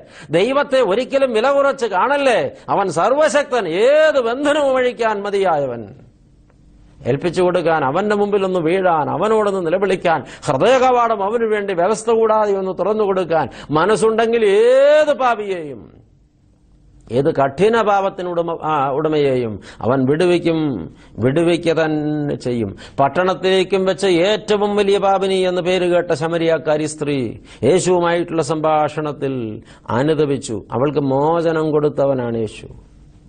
പേരെടുത്ത ഒരു വേശ്യാ സ്ത്രീയായിരുന്നല്ലോ കർത്താവിന്റെ പാദപീഠത്തിലിടുന്നവന്റെ പാദം കഴുകി കണ്ണുനീര് കൊണ്ട് അവന്റെ പാദം കഴുകി തലമുടി കൊണ്ട് തുളച്ച് പരിമളതയിലും പൂശിയ മാറിയ. കർത്താവ് അവളെ പൂർണ വിശുദ്ധിയിൽ വീണ്ടെടുത്തില്ലേ? അനുദവിച്ചടുത്തു വരാമെങ്കിൽ ഏത് മഹാഭാവിക്കും പ്രതീക്ഷയാണ് യേശു പ്രത്യാശയാണ് യേശു. തന്റെ ചാരത്ത് വരുന്നവരെ തള്ളിക്കളയുന്നവനല്ല കർത്താവ്. ശിക്ഷിക്കയല്ല അവന്റെ ലക്ഷ്യം രക്ഷിക്കയാണ്. ആമേൻ അവൻ രക്ഷിക്കുന്ന ദൈവമാണ്. അവൻ ശിക്ഷിക്കുന്ന ദൈവമല്ല. ആമേൻ അവൻ സ്നേഹിക്കുന്ന ദൈവമാണ്. അവൻ വെറുക്കുന്ന ദൈവമല്ല. ആമേൻ അവൻ ചേർത്ത് പിടിക്കുന്ന ദൈവമാണ്. അവൻ തള്ളിക്കളയുന്ന ദൈവമല്ല. ആമേൻ അവൻ സ്വീകരിക്കുന്ന ദൈവമാണ്. അവൻ ഉപേക്ഷിക്കുന്ന ദൈവമല്ല. ഈ യേശുവിനെ അവന്റെ സ്നേഹത്തെ നിഷേധിക്കല്ല പ്രിയപ്പെട്ടവരെ. യേശുവിന്റെ അരികിൽ വന്ന് പാപമേറ്റ് പറയാൻ മനസ്സ് വയ്ക്കുന്ന ഒരാളുടെ ജാതി അവൻ ചോദിക്കില്ല. മതമേതെന്ന് ചോദിക്കില്ല വർഗമേതെന്നോ വർണമേതെന്നോ ദേശമേതെന്നോ ഭാഷ ഏതെന്നോ സംസ്കാരമേതെന്നോ ചോദിക്കില്ല. യേശുവേ നീയാണ് എന്റെ പാപത്തിന്റെ പരിഹാരം. നിന്റെ കാൽവരിയാകത്താൽ എനിക്ക് രക്ഷയുണ്ട്. നിന്റെ രക്തത്താൽ എനിക്ക് മോചനമുണ്ടെന്ന് ഞാൻ വിശ്വസിക്കുന്നു എന്ന് യേശുവിന്റെ പാദത്തിങ്കിൽ കണ്ണുനീരോടെ വിളിച്ചു പറയാൻ മനസ്സുള്ള ഏതു വ്യക്തിയെയും അമ്മ തന്റെ കുഞ്ഞിനെ എന്ന പോലെ വാരി നെഞ്ചോടി ചേർക്കാൻ മനസ്സും തീരുമാനവും സമർപ്പണവും ഉള്ളവനാണ് യേശു. ആമേൻ. അവനെയാണ് പ്രഘോഷിക്കുന്നത്. അടുത്തു വരുവീൻ അനുദപിക്കുവീൻ സ്വന്തം പാപങ്ങളെ ഏറ്റുപറയുവീൻ അത് രക്താംബരം പോലെ കടിഞ്ചുവപ്പായിരുന്നാലും ഞാൻ അതിനെ ഹിമം പോലെ വിളിപ്പിക്കുമെന്ന് ഇസ്രയേലിനോട് പറഞ്ഞവൻ എന്നോടും നിങ്ങളോടും അത് ആവർത്തിച്ച് വിളംബരം ചെയ്യുകയാണ്. അടുത്തു വരുവീൻ ഞാൻ നിന്നെ സ്വീകരിക്കും. അവൻ ഇപ്പോഴും മനസ്സാണ്. രക്തമൊഴുകുന്ന കരവുമായി അവൻ നിൽക്കുന്നു. യോഹന്നാൻ എഴുതിയ ഒന്നാം ലേഖനം ഒന്നാം അധ്യായം ഏഴാം വാക്യം അവന്റെ പുത്രനായ യേശുവിന്റെ രക്തം സകല പാപവും പോക്കി നമ്മെ ശുദ്ധീകരിക്കുന്നു. യാഗം അർപ്പിക്കപ്പെട്ട യേശുവിന്റെ രക്തം എനിക്ക് നിങ്ങൾക്ക് മോചനമാണ് പ്രിയപ്പെട്ടവരെ. അതുകൊണ്ട് പാപി നിരാശപ്പെടുകയല്ല വേണ്ടത്. പാപി ജീവിതത്തെ സ്വയം തകർത്ത് കളയുകയല്ല വേണ്ടത്. പാപി മരണത്തിലേക്ക് സ്വയം വീഴുകയല്ല വേണ്ടത്. പാപി യേശുവിന്റെ കുരിശിന്റെ ചുവട്ടിൽ മുട്ടുമടക്കുകയാണ് വേണ്ടത്. ആമേൻ. അവൻ നമ്മെ വിലയ്ക്ക് വാങ്ങിയിരിക്കുന്നു. ഇപ്പോൾ വെള്ളിയും പൊന്നും കൊടുത്തല്ല അവൻ നമ്മെ വിലയ്ക്ക് വാങ്ങിയത് തന്റെ ചങ്കല ചോര കൊണ്ട് അവൻ നമ്മെ വിലയ്ക്ക് വാങ്ങിയിരിക്കുന്നു എന്ന്.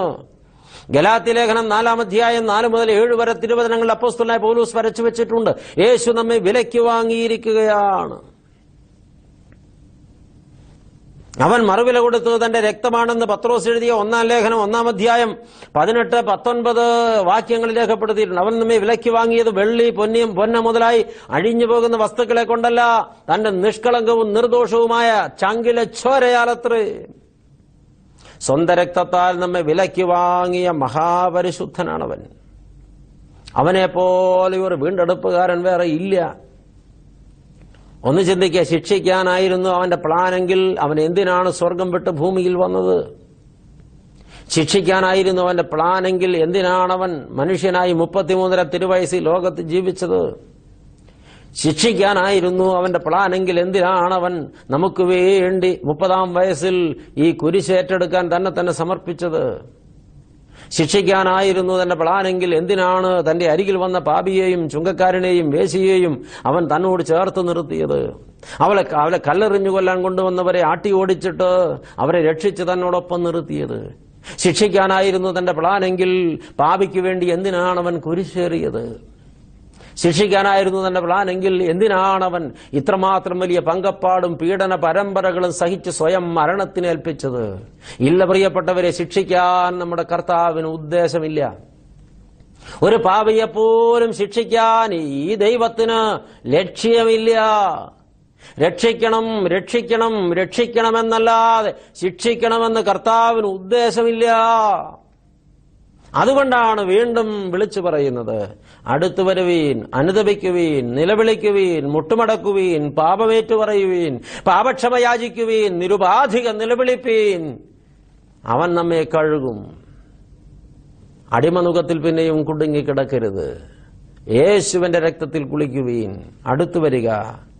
അതിക്രമങ്ങളാലും പാപങ്ങളാലും മരിച്ചവരായിരുന്ന നിങ്ങളെയും അവൻ ഉയർപ്പിച്ചു എന്ന് എഫേഷ്യ ലേഖനത്തിന്റെ രണ്ടാം അധ്യായം ഒന്ന് മുതൽ ഏഴ് വരെ തിരുവചനങ്ങളിൽ വ്യക്തമായി അപ്പോസ്തലനായ പൗലൂസ് വരച്ചിട്ടുണ്ട്.